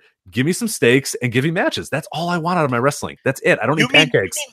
You mean boring? Boring in the sense that they didn't do, you know, uh, Right. There was matches where I was like, oh, I wonder what's going to happen. It's like, oh yeah, Sasha Banks won. Of course she won. she should have won. You know what I mean? Like Yeah, Sasha Banks mean hits a frog splash and pins her, and you're like, oh yeah, that's what it should have been. Like not a schmaz where the Riot Squad comes Right. in and attacks and then Right, gets right, or whatever. It was just like at times, I mean, boring and not because a lot of times boring now. Everybody thinks of it in the negative sense, and it wasn't a boring show in that sense. Negatively, it was boring in the sense that I was like, "Oh, that I don't really have anything hot to." I, like my review kind of stopped being a hot take thing, and I was like, "Yeah, that was a good match and good finish." All right, like you know, I I, Yeah. I don't have anything more to say. Like it was good, it was solid. Like in that way, boring in that sense, where it's not like, "Oh my god, what are you doing? Like why are you doing this?" But like, "Oh, that was logical. Okay, cool." Nia Jax won the Royal Rumble. Makes sense. She's big. You know, she's bigger than They the other women. Good. Yeah, she should have won it. Like they didn't they didn't try to make everything super eventful with the finishes or they didn't try to shoot major angles after every match is what you're saying it's, it's boring in that sense Yeah, not in exactly, the sense yeah. right um but yeah i think it's fair to say this was a show that the people who were into this show were super into the show the problem was just it it unfortunately it didn't have a ton of interest when you really dig into the data but if you were interested in it you were super in it into it which is probably why social media gives you that false sense that it was this massive event when it really wasn't. That you know, so um, but yeah, I, I did think it was a really good show. Let's go through it. Yeah, let's do it. So we had the main event here. It was the uh, Raw Women's Championship. It was Ronda Rousey defeating Nikki Bella, and that's what I said again. Like they didn't reinvent the wheel here. That's my worry. I thought something was going to happen here. They're going to build to something else. Ronda Rousey just tapped her out. Like they had a really really good back and forth match. I thought the right amount of Ronda Rousey selling and the right amount of her. You know, being brutal offensively to, to Nikki Bella, Nikki Bella fighting back a little bit here and there, but in the end, Ronda Rousey was just better and tapped her out and won. And I thought, hey, that worked. And I really, really liked this match. I I think it was just solid. Like it was not my favorite match of the night. We'll uh, we'll talk about that, but right up there. I just I like it. 14 minutes in and out, told the story that you needed to tell, and and, and didn't get too cute with it. Just Ronda Rousey wins by submission. There you go. Not my favorite match of the night either, but my second favorite. But we have different favorite matches of the night.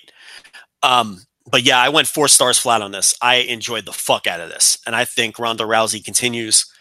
Um, she's very smart in the way they lay out her matches, and she continues to impress the fuck out of me. And that judo throw off the top Oh. rope oh, that was which led to the finish was awesome. I mean, what an incredible visual. It is the visual that I will always remember from this show. When I think of, you know, sometimes you name a wrestling show and something pops into your your mind's eye from that show. You know what I mean? Um, if you know, ten years from now, when someone says, "Remember WWE Evolution," I will have the visual in my mind of Ronda Rousey that with that judo throw off the top rope of Nikki Bella, which led to the uh, the uh, armbar submission or whatever. Um, yeah, I mean Ronda Rousey shit just looks vicious.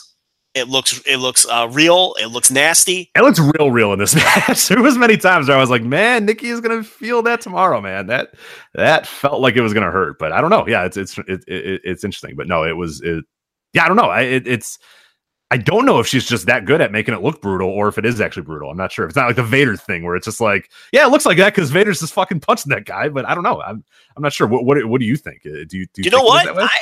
I I don't know and I don't care. Uh, Yeah, it entertains Doesn't bother me. me. I, I, you know, it's like that's Nikki Bella's problem if it's if it's stiff. You know, I mean, on some level, yeah, you don't you don't want wrestlers, you know, beating the shit out of each other unless they're both into that sort of thing.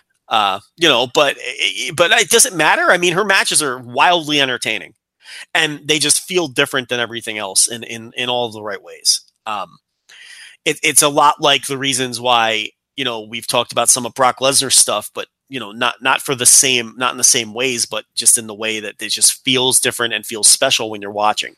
Mhm. So yeah, I I, I you kind of have to change your your approach when you're watching one of those matches because it's just Yeah. different. Like you you uh, the thing I always talk about with the Brock Lesnar matches, you can never walk away. Like I a lot of times if it's Yeah. we'll talk about a match later. It, it was like a, the, the, the six man women's match. I decided, you know what, I'm I'm, I'm kind of hungry. I'm gonna go get a snack, and I, I like walked and got away, and I could hear it in the background. I come in and chime in a little bit. Okay, not much going on. All right, cool. I'll run to the bathroom real quick. I didn't. I, I mean, I, I don't think I missed anything in those three minutes that I was gone.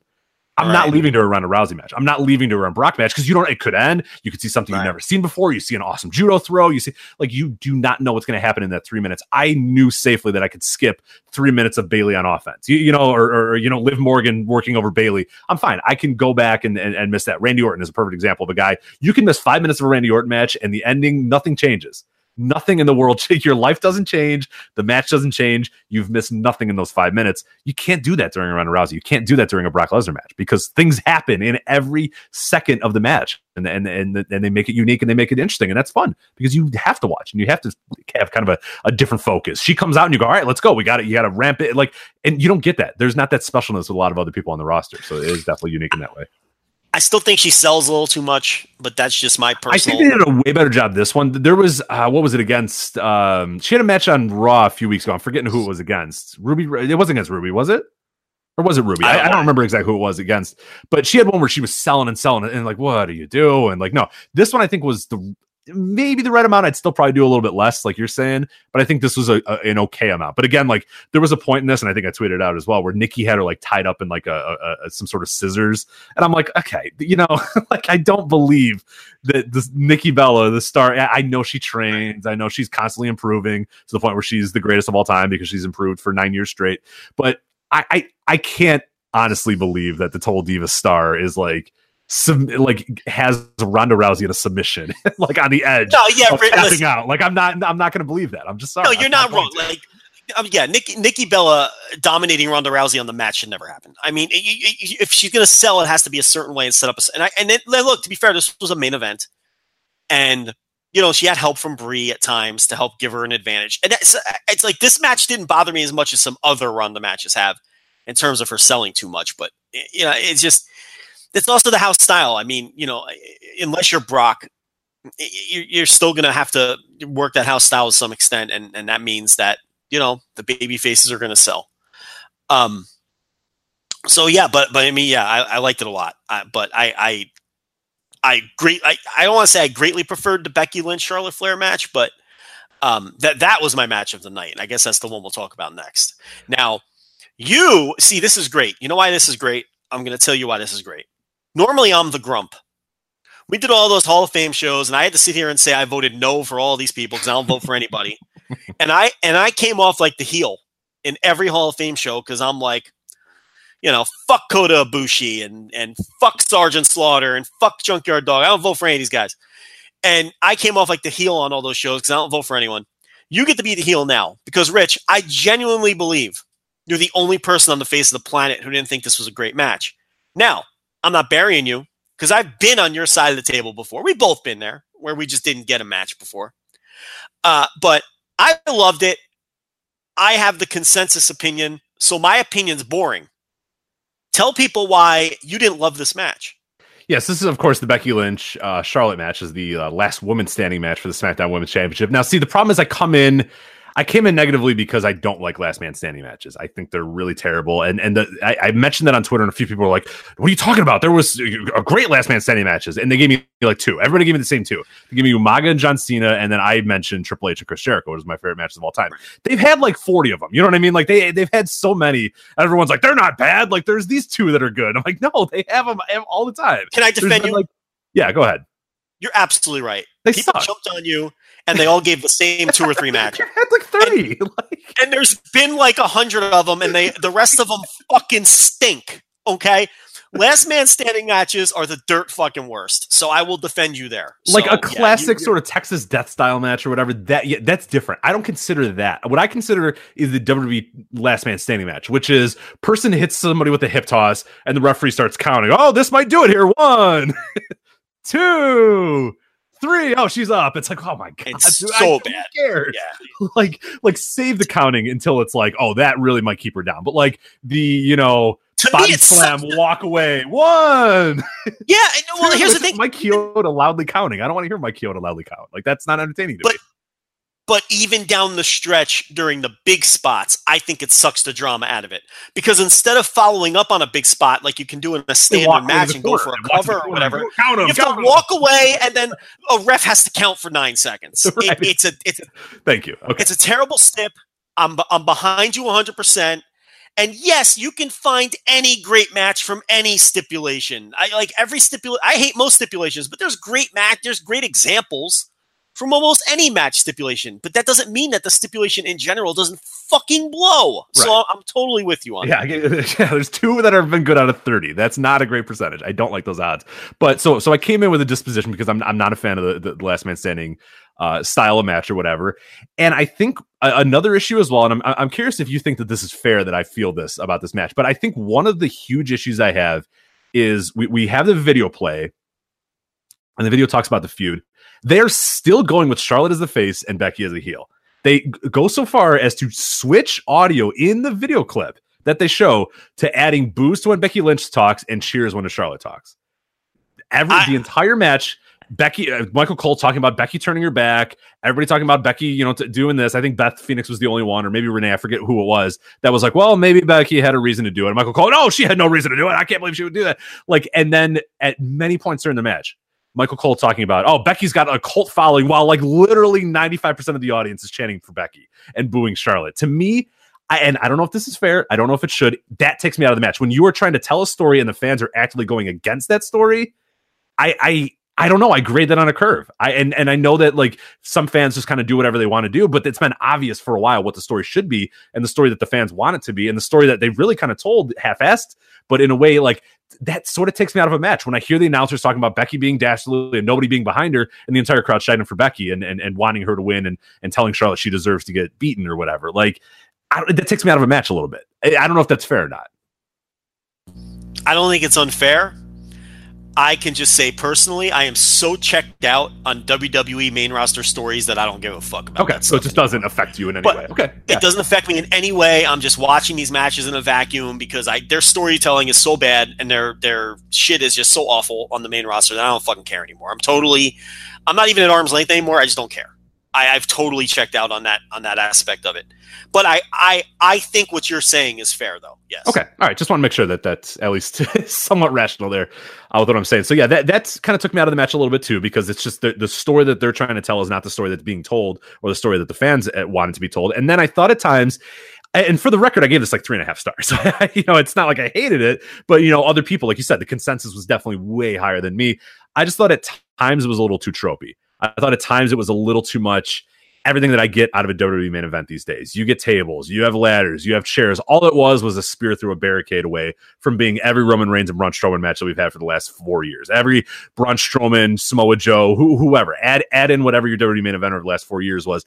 It felt a lot like that. A lot of kind of setting up a table, person go through a table, that sort of stuff. It's I, it's probably not in a vacuum. If I had just watched this match, if I had had no recollection of any past WWE pay per views or any main events or anything like that, I probably would like it a lot better. But knowing that it was kind of followed the same sort of pattern that they've done every time for a main event, it, that kind of took me out of it a little bit as well. It felt very similar to exactly the type of match that they would do if there was just two men in there and it was the main event of Fastlane or whatever. Ins- insert WWE pay per view for the rest of the week. So that took me out a little bit as well. Nothing felt unique or special to me, even though the spots in a vacuum probably were. Even though in, in, in a vacuum there was a lot of really cool stuff going on, it felt like I've seen it all before. I've seen this. It felt tropey to me. So that kind of took me out of it as well. I, again, I don't know if that's fair or not, but but that's sort of how I judged it in, in the context of I've seen this before. I've seen somebody go through a table. I've seen some kind of. Yeah, it was brutal. It had all that sort of stuff, but every WWE main event has the same sort of level of brawling and brutality or whatnot. And and and yeah, I don't know. It just didn't it didn't hit me on that level that it hit so many other people. Because I, I when it was over, I heard people saying, "Oh my god, that's the greatest women's match ever. Oh my god, that's the best WWE match of the year." And I'm like, I, I don't know. I'm just not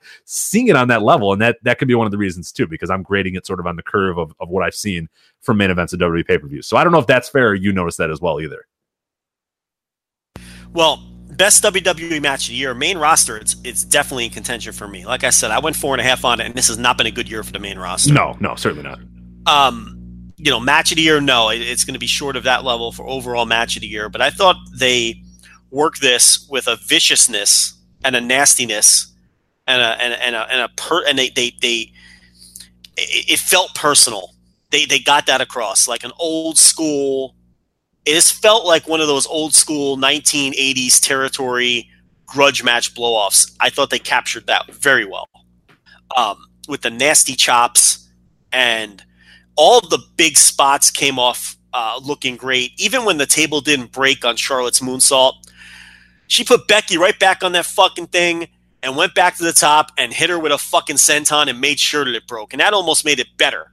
We've talked about that before, where sometimes, and you know, like uh, was it Kenny Omega? Maybe I don't know if it was Kenny Omega. It may have been Kenny Omega, where you know a table didn't break. Oh yeah, I think it was Kenny and Cody, maybe, where the table didn't break and it almost made it feel more brutal and it improved the spot. Yeah, that was Kenny and the Cody. table didn't I think break. that's Kenny and Cody that you're thinking of. Yeah, and that it was almost the same for me because you know she just went back up and instead of doing another moonsault, you know she did a fucking senton and made sure that fucker crashed through, and then the figure four intertwined with the legs inside the ladder. I thought was a cool spot, and you know the big spots outside the ring looked great. Becky coming off the ladder through the announce table, and then Becky, you know the the power bomb off the apron through the table, which which ended the match. So the big spots all landed for me. They worked with a ferocity and a viciousness that you you hardly ever see in WWE anymore. That I will admit, that was definitely for women. I mean, that that is that's a big step that they just let Yeah. them be brutal. I mean, this was brutal. Yeah. It was the most brutal women's match I've seen in quite some time. Violence too. There was there was a definite violence to it. Yeah, this was the best Becky Lynch performance I've ever seen because I wasn't as crazy about her big NXT match that everybody else was. Remember where she dropped Sasha Banks on that dive and Oh yeah, no, I like that match a lot. I, that I- one's awesome. I yeah, think you, always, you at the time you were you were the you were definitely the the, the, the like like I am right now. You were that person where everybody was like, Joe, you're out of your fucking mind. No, that was great, and I was one of them saying that as well. So and I went four and a quarter on that, and I, and, I, and everyone called me a misogynist for going four and a quarter on, on the match. I just didn't think it was like match of the year level, but but this I thought was better than that, and that would have been Becky's high point, high watermark, unless I'm forgetting one. Um, you know, and Charlotte's been in, was in some great NXT matches, but I think this might be. I may have gone four and a half on. I, I in fact I know I have on some other Charlotte matches, at least NXT era.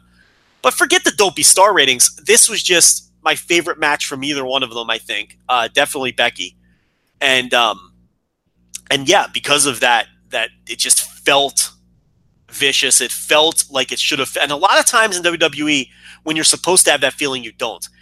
And, and, and look no further than Gargano and Ciampa, who Oh, worked yeah, look now look i know it's become a thing to beat up on those guys right but it, it, one thing that is fair to, to, to, to criticize them for in those matches is the violence and the nastiness really came across forced in those matches and it really came across as manufactured wwe bullshit and i do think the work in those matches is way better than people give it credit for i get why people hate the other stuff and I don't like it either. You know, we've we've talked about those. Go listen to that audio.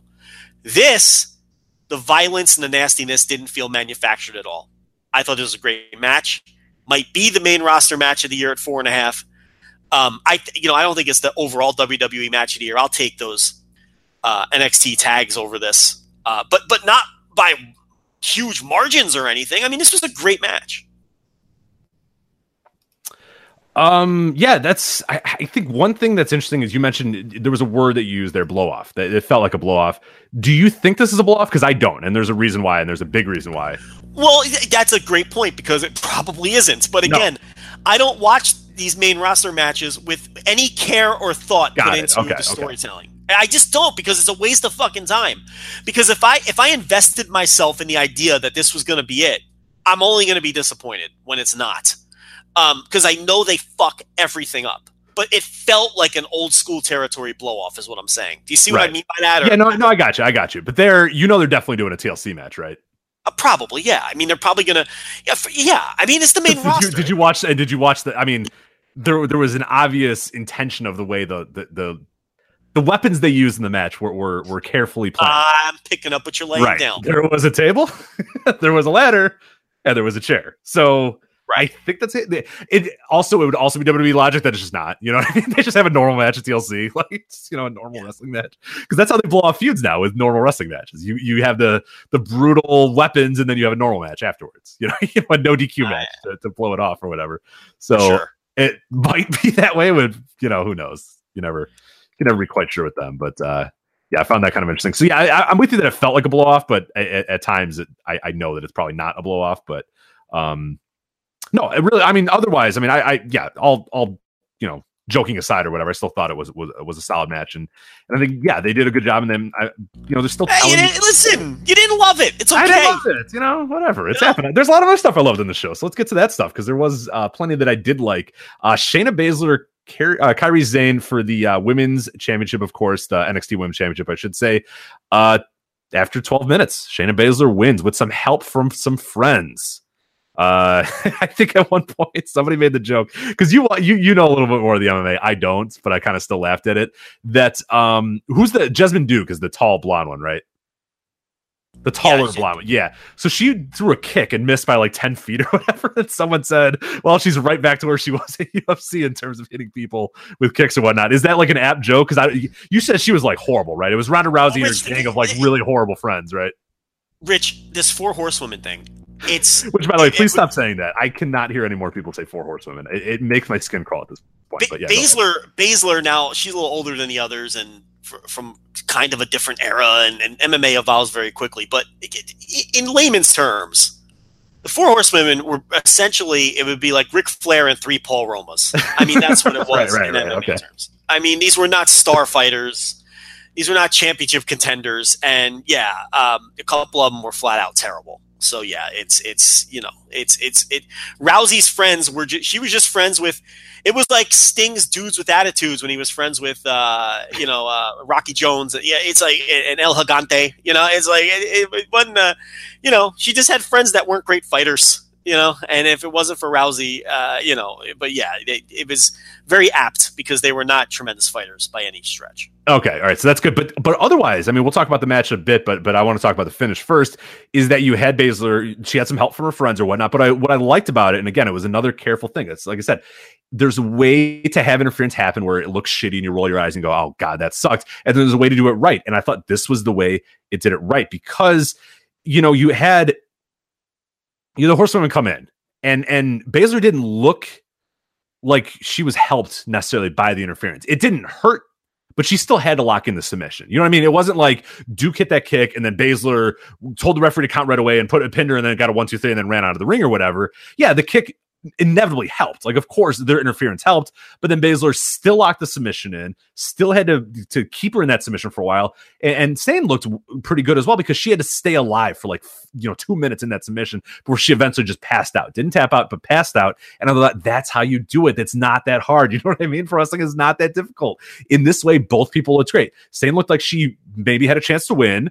Baszler never really looked like she was in that much of a struggle or that much issue, but her friend still came out and helped her. But she still got the visual lock in. She still made Sane pass out and and, and Sane didn't tap out. And, and it's like, this is how you do it. You introduce two new people that are kind of shit stirs in the terms of the, the horsewomen. You have Baszler still locking her submission, win the title, and then you have Sane who who valiantly tried to fight them off, but eventually just couldn't do it and lost by uh, by you know by passing out, by not tapping out. So she still kind of remained strong. It's not that hard. It's for wrestling. Like, you know, every month we come on here and talk about how they just complicate things. It's not that hard. This told a perfect story. Heel babyface, new heel friends, babyface survives.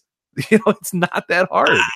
Listen, I It's think so it was easy. very I think it was very much a heel finish, and I do think that that final head kick, which led into the choke, um, did help her tremendously win. So I'm a little different than you there. But here's the thing: I think they've established Baszler enough as a legitimate killer that it didn't come off right. like it. You, you see what I'm saying? Like So you could have, you could have understood that she could have she could have won that same way without that kick. Like it may have taken Right, but- longer, it might but not her have worked, but it, it- Correct. in this case, it was like, oh, okay, cool. Now I'll lock her into the submission. Good, cool. But, I get yeah, yeah, she's gotten her- that submission her- over. Yeah, she's gotten the submission over, and she's over as a legitimate uh, killer. It's just her and her friends are jerks. Which, okay, yeah, like said, they're she heels. didn't- They're she didn't be need, jerks. She didn't need that. She didn't need that to win, Right. but she used it to win. She said, ah, you know what? Good opportunity to throw on the submission. Okay, cool. You know, and that that that's sort of that delusional heel thing that we talk about. That doesn't the the evil for evil. That like that's now how W- how heels are in this company. They're evil and they know they're evil and they're dastardly and they're tw- you know you know touching their mustaches and, and petting their cats and ha ha ha I'm so evil. Whereas like the old school heel was just like well, no, I didn't really need that to win. And it's like, no, yeah, you did. Like you used it to win, and like, no, I could have won anyway. And it's just like that annoying, that annoying heel used to be the best type of heel, the one that del- the delusional heel, the heel that didn't believe that they're that they were cheating, that believed, no, no, no I would have won that anyway. You know, no, I would, I, I didn't need the help. You know, I got it, but I didn't need it. And that that's what I thought Baszler was. She didn't need it, but she used it and she utilized it. But you had the enough of an idea because they built her up that she could have won without it. And that's the key right there is to make her feel like an actual threat, regardless of if that interference came or not. So I thought they did a good job in that. If this was a constant character trait of hers, it would annoy me. I just think that she's Sure. already been established, and they're just jerks. And they introduced her jerk friends, and now Kairi Sane or whoever has to overcome not just this incredible submission monster, but all of her cronies as well. So that you know, she's just she's a tremendous heel, and I think that this was the best built match coming into the show, and it delivered uh, for me. Like you know, it, it didn't have to be a fucking four and three quarter star match. Now it was a good match. It doesn't have to be a four and a half star match. To, it, to me, this this delivered for me on on the story. So I was happy with this, and I was more invested in this match than any other on the show, and it delivered for me. Yeah, I, I liked it a lot. I gave it. Uh, I I'm at four and a half. I must have been really, uh, really excited about. it. I like this a lot though. Hey. the story worked for me, man. You know, the story worked, and the and the work was was solid throughout as well. I think like great heel face dynamics too. It's so hard to get that nowadays, but it was like Kairi Sane is obviously the, the the face. Everybody wanted her to win, and Baszler's obviously the heel. Like you know what I mean? And and in the sense that like you know, now they just turn people heel and they're just heel because they're heel. But like Baszler looks like a heel. She acts like a heel. Yeah. Like what you would you don't cheer for Shayna Baszler. Like I like Shayna Baszler. I think she's awesome. I wouldn't cheer for her. She's just like, you know, No, you want her to lose when you're watching right. her. She's just Especially like got a look about it. She's like slimy. She looks kind of Yeah. like she's just like grumpy. Like you, there's nothing appealing about, and I mean this in the best sense. Like she needs Yeah. this is what her character's supposed to be. I'm not meaning it as like putting down Shayna Baszler, the human being, of course, but people are going to read it that way. But it's not that. Like she she's like frumpy looking in some way. Like, but that's perfect for a pro wrestling heel. It's like the old ugly heel, heel baby face. There's a reason they're called baby faces. You know what I mean? Kairi Sane, Yeah. a, a beautiful, you know, gorgeous woman against this ass kicker with a mouth guard and a bunch of tattoos and, and greasy hair. Like that's perfect. Heel face. Like that's exactly what it's supposed to be. It's not hard. and that's why this feud has has been so good and why it's delivered. That's part of because the dynamic is so good as well, and, and Yeah, it helps that. Baszler Is the girl lar- and the, yeah, and the taller larger- one, she's the larger one. eh, You know, against the smaller, uh, the baby face is smaller in this instance. It just all works. Yeah. So That's good. Good stuff here. Uh, we'll move on to the next match here. Sasha Banks, Natalya, and Bayley defeating the Riott Squad. There was obviously no option other than having uh, Sasha and Bayley in those uh, in that unit win. But uh, I don't know. It was okay. Probably the worst match of the night for me, though. I did not love it, but I still thought it was solid enough. yeah, I mean, I, I liked it better than the dopey battle royal. I mean, that was just whatever. But um, yeah, I mean, it- it's they did some storytelling here. You know, Bayley protecting Sasha Banks from uh, one of the, the uh, uh, top rope moves from Ruby Riott and continuing that thing. And then Sasha Banks winning it, you know, with the ode to Eddie Guerrero with the frog splash. And look, again, a satisfying finish.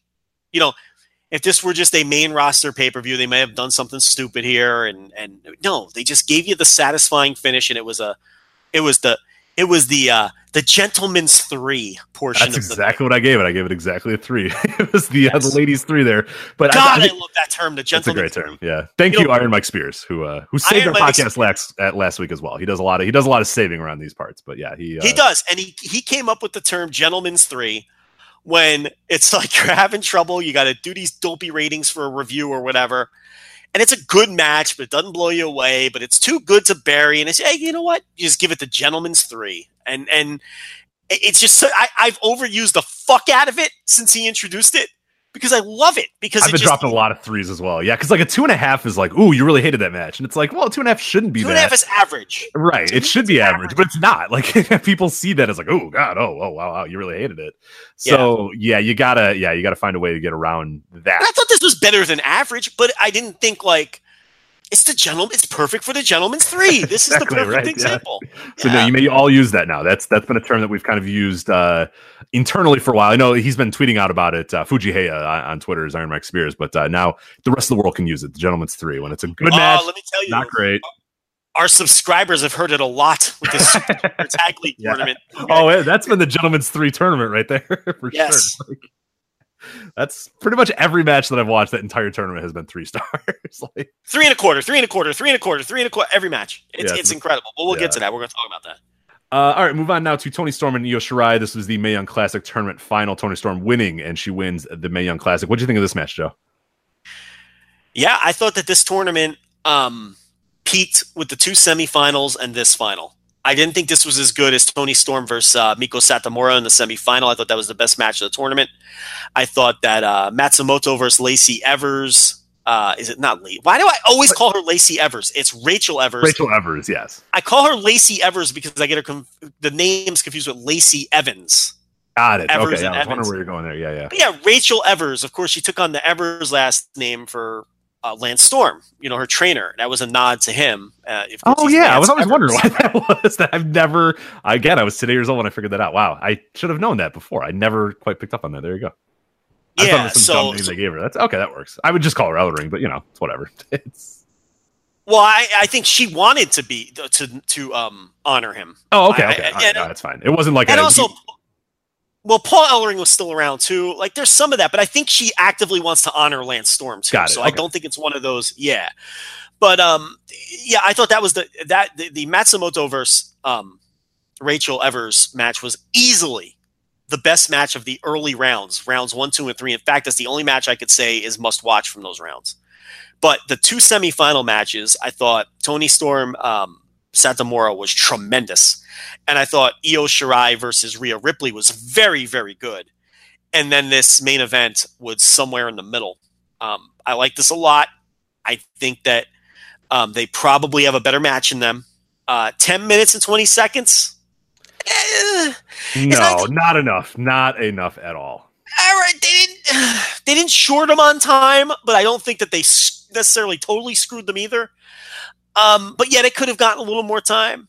But yeah, an enjoyable match, and the tournament really finished strong. Rich, if you haven't seen the semifinal episode, I have not. I, have not. So I should though. I can tell you, I know your taste. You will enjoy the shit out of the semifinal episode. Okay. You should go out of your way to see that. I will then. Yeah, I'll, I'll make sure I do. Yeah. What did you Um, this match. yeah, I really liked it. I, I went four and what did I do here? I went four and a half with this one. I Wow, think. Rich Yeah, is the I, fucking was, I was all over Star the place. On this show. You got to put on the outfit. It's a You're little fucking- Janela. Yeah. Janela's down, so I took over the ranks. I threw on the Starman mask and I'm ready to go. God, it's rain and fucking. You thought this was like the best show of all time. Holy I, shit! snowflakes are falling. Uh, I thought it rocked. I thought it was really good. Maybe the four and a I half saw you. I saw you praising the fuck out of it on Twitter because I didn't watch live because the fucking Rams were playing and everything. But yeah, yeah, yeah. um, I, I saw you fucking in the World Series. I, I was all into sports then. I, I watched it the next day. But um, you, you, I saw you rant, raving about this match on Twitter, and you were really the only one. So I'm not surprised that you went big and went pl- four plus on this. But um, but talk me through it. I mean, I liked it, but go ahead. Why? Yeah, I, I think the time is definitely to me. So, so it ended abrupt. Like the time, I don't think I really cared all that much that it went ten minutes. I know a lot of people did have an issue with that. I think it did feel like it was abrupt. I think everything up until like the la- the absolute last move all felt fine, and then it was just like, oh, it's already okay. All right, I guess it's already over. That I will take a little bit away from. That that did sort of take me out of it. But otherwise, I thought there was uh, the big thing for me was just I think Toni Storm's awesome, and I know there's like a groundswell of people that have decided that Toni Storm's not good anymore, and I, I don't know exactly where that came from or why that is, but there's this groundswell of people that are just oh. But I I think there's an aura there. When I talked about the the the, the Becky Lynch and the Charlotte and how like the crowd is completely opposite of what they want to be or whatever. This match came in and I mentioned at the top of the show where Toni Storm comes out and there's barely a reaction. There's kind of, you know, a few people clapping here and there. The, the hardcore fans know her. Io Shirai comes out and nobody knows her at all. And they start out to the beginning of the match and they're doing their work and they're they're exchanging holds and doing all that sort of stuff. And the crowd's you know, giving them some claps, some nice little polite claps every so often. Then little by little, and this is something that I love about pro wrestling is when something starts from nothing, people don't care, people don't know these people, whatever and then it slowly grows, it slowly grows, it slowly grows to the point where I think Shirai did a, a, a, a suicide dive or, or something. Oh no, she did the uh, uh, the, the golden moonsault or whatever, where she came up to the, the corner and then did the moonsault, and the crowd fucking went nuts, and they just got standing ovations. Then they were hot the rest of the night. I love that. That's like one of my favorite things in wrestling is when somebody can go that you can start from nothing and go to something because that's that's proof of concept right there. Is that you won them over with this match? People now know you. People are aware of you. People have heard, and and this is funny because I think a lot of hardcore fans maybe didn't like this, but I talk about my casual fan friends who who occasionally watch and they'll text me. I had a friend that what he texted me about one match of this entire show. He watched the entire thing and he said, "Send me more of the Shirai and Toni Storm because that was my favorite match of the entire night. That rocked." And I, I, I could point blank show you the text. Like he didn't not anything else in the show did he tell me about that, but he said, "Oh my god, that was awesome. I love that match." So there was something there that like again, and he was another one of those people that came in saying, "Hey, what, what what's the deal with this Toni Storm? What's the deal with Shirai?" And I said, "Just watch, and I'll tell you when it's over, or whatever." And I'll give you kind of the backstory of those two. And he was like, "All right, cool." And then like little by little, he's like, "Wow, I like the Storm a lot. Whoa, Shirai's pretty good." Well, and then like every minute, I'm getting you know updates from as he's watching this, and he fucking loved it too. So he was very similar to those casual fans that were in the audience, and I love that. And I think that is again proof of concept. Sometimes we sort of lost in it of of our preconceived notion of people and what we expect of, of, of people. And I know there's a lot of people that that expect a lot more out of Io Shirai, and that she's not quite getting them giving you that right now. And uh, in the Mae Young Classic. She's not quite giving you on that, but I think from casual fans, she's doing quite enough. She's showing a little bit, but yeah, I, I like that. I like the aspect of kind of getting the crowd invested in it, and I think that you know the difference of of of Storm kind of being the grounded one, Shirai being the high flyer was good, nice back and forth, and I think just the crowd getting hot and the crowd really getting invested in it just put it over the top for me, and I really liked it, and and I like that Storm definitively won. I would have liked maybe another minute of back and forth stuff, but I like that Storm again, like it's it you don't have to be crazy about this. She didn't have to kick out seven times. Like Storm just hits the the, the, the strong zero twice or whatever the Storm zero, whatever the fuck they're calling it. I know they're calling. They have two moves that they're calling the same thing. We had this discussion the other day. Whatever the her the one she hit, kind of the pro and plunge type move. She just hit it twice and pinned her, and it's like, oh, cool. Again, like you don't have to reinvent the wheel. It's just very simple. So there's a few little concepts that I love that made this match go over the top for me. Maybe a little higher than most people did, but I like the idea of starting from nothing, getting the crowd invested, a definitive finish and then just really clear you know dynamics throughout the match of, of what the two roles of, of both the characters were and what you know the, the stakes were uh, for the Young Classic as well. So that's probably what all came together and made me enjoy it as much as i did. Okay fair enough. The um now as far as shirai's Mae Young Classic she uh look she just didn't pop off the screen the way Seth, uh, Meiko Satomura did the way Toni Storm did um, I thought Matsumoto, I mean, she got eliminated a little earlier, but I thought she was more impressive than Shirai. Shirai, by most accounts, by really every account that I've seen, did not have a great Mae Young Classic. I mean, she peaked at the end, which is where you want to peak. Um, the Rhea Ripley match was very good because it was, um, you know, the, the, the, huge Rhea Ripley, the tiny Io Shirai, and they worked it that way. So it was very interesting from that respect. And then this match, which obviously you loved, her flying was a little wonky throughout the whole deal. Now she took on some inexperienced wrestlers. I mean, I think she wrestled like Xia Brookside in the first round, and um, you know, so you know, so it's like she had better matches when she was paired with better women, which is you know, uh, you know, obvious, uh, uh, which is what's going to occur in most cases. But um, you know, she just didn't pop. Off, uh, it's the only way I could put it. She didn't pop mm-hmm. off the screen in this thing the way that I expected her to, and the way that a lot of other people expected her to. And you know, if you were really ranking out, I mean, I'd even put Kacy Catanzaro ahead of her in terms of people who, wow, um, you know, um, in this not in terms of better performances, but in terms of if I was going to rank out the the Mae Young Classic in terms of who popped off the screen, who made an impression, who made a name for themselves, and just rank it out that way, I'd put her like seventh or eighth, maybe. I mean, you know, behind people, you know, not just the obvious ones, but yeah, like someone like Catanzaro, who was the talk of the fucking tournament every time she wrestled, Rich, you know, and and people know that she's inexperienced and she's not very good and she needs a lot of training. But I, you know, I think she she, you know, and and then there was um Uh, you know, there, there was a, a couple others too who just they popped more. I don't I don't know any other way to put it. So I, I don't know how I feel about Io Shirai's prospects moving forward. I know they're going to book her well and take care of her, but let's not forget if it wasn't for that injury to um, to Tegan Nox, Shirai's not even in this match. You know, I think the idea. What, what was the original booking as as So the idea, I think, was was, was, was Nox defeating Storm to win Right. the classic. That's what that's what Dave mentioned in the Observer this week, and we heard some other people mention that as well uh, prior to Dave. So um, now Tegan Nox? Let me tell you, before she got injured, and that is gutting to watch. I'm not going to mean, watch it. know, I'm not. Yeah, I'm gonna, It's not. It's not. It's not gross or anything. It's just it's gut wrenching. no, that I can't handle. It, to me, like, and, and and I've seen I've seen the exact injury that she's talking about. I've been in the basketball court when a guy it happened to him. It's not necessarily the the way it looks. I mean, the way it looks is sickening, but the way that people react because you know that like. I, I, to me, I'm always wondering like what would go through my head right now. It's like, holy fuck, like my life's ruined. You know what I mean? Like I'm never gonna be. This is all like my life has now changed. Like my mo- my life had a, a had a before this, and now it has an after this. Like Gordon Hayward last year, you know, Boston Celtics, where he goes and he, he dislocates his ankle or whatever. He just looks and he's not like screaming. He's not like he looks down. You could see him just go like, oh my god. He just like turns white, and it's just like fuck. you know what I mean? Like that's and to her is even worse because it's like, oh my god, Two I'm having this.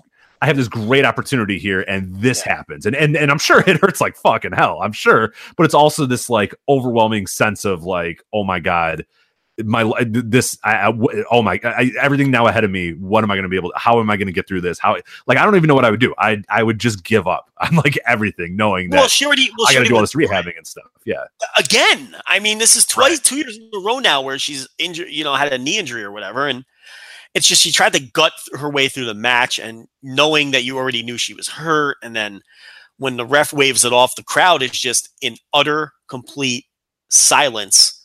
And there's one moment during that silence because the crowd feels terrible for her. They're smart. Just the, it's the it's the Full Sail fans. They know oh the yeah and they they fucking know the score yeah they know and they know she got hurt the year before. And so they're dead silent, and I mean dead silent, as she's laying there. And then there's a brief moment where the only thing you could hear is her scream echoing through the building. Ugh, And yeah. it wasn't even a pain. it wasn't even a pain scream so much as a frustration, crying, combined with pain. And you just you want to cry with her. It's horrible. It is gutting to watch this happen. But with that said, what I was going to say is before she got hurt, she wasn't very impressive in the tournament. So that's Joe Lanza for you. Uh, back with the burial. But it's the truth. I mean, she, No, she, yeah, she yeah. hadn't she hadn't wrestled well to that point you know and and and, and you know so and, and you know no one cares anymore because you know she's got to go through this again and who knows what she'll be like when she comes yeah, back well, And and this is this this particular one is way worse though, right? Because she did she dislocated her kneecap this time, right? I don't think she did that the prior this time. is a right? janela like injury this is Yeah. horrible Yeah, And- uh, we know, and follow Joey Janela on Twitter right now. He is the most down in the dumps guy you've ever seen, and I get it. Like you're hopeless. Like he's like, yeah, I can't bend my knee for six weeks. Like that, that would kill me. That would just like, just the idea that like, fuck, you know, now this is my life. this This is my new life now. Is dealing with this bullshit. If these two people were in legitimate athletics their careers would be over Yeah. they're not coming back from these Or I mean, it would be years and years and years. Shaun Livingston had this, the, the famous dislocated kneecap or whatever. Yeah. It took him Yeah. three or four years to get back to that level. I had a buddy who, in a basketball game, dislocated his kneecap, and it's okay. He for him it was the mental of like, I don't really know if I want to play basketball ever again. I don't really know if I want to play softball again. It took him like three years to finally just say, whatever, you know, I I miss it, so I'm going to go do it. But it was the mental thing more than even the physical in a lot of ways, and the physical is very difficult as well. So yeah, a, a dislocated kneecap, both are MCL, LCL, and her ACL and her meniscuses. I mean, that's like your knee just doesn't exist anymore. They're rebuilding your entire knee. That's sick. and, and the dislocated kneecap i mean that's the teddy bridgewater injury and what was it 22 months in between throwing passes on the field for Yeah, him That's awful. and and he's still and now he's you know he's still it's a it's still like a progressive rehab. He's still a backup in the league now. Um, you know, it, it- it's just yeah. But but in wrestling, look, I know Janela's coming back because he's crazy, and he'll find a way. In wrestling, you could find other ways to get over. You don't have to do moonsaults and fucking be super athletic. We get that, and she is young enough too, where I think she can come back. And she may not be as athletically gifted as she was before, and all those sorts of things.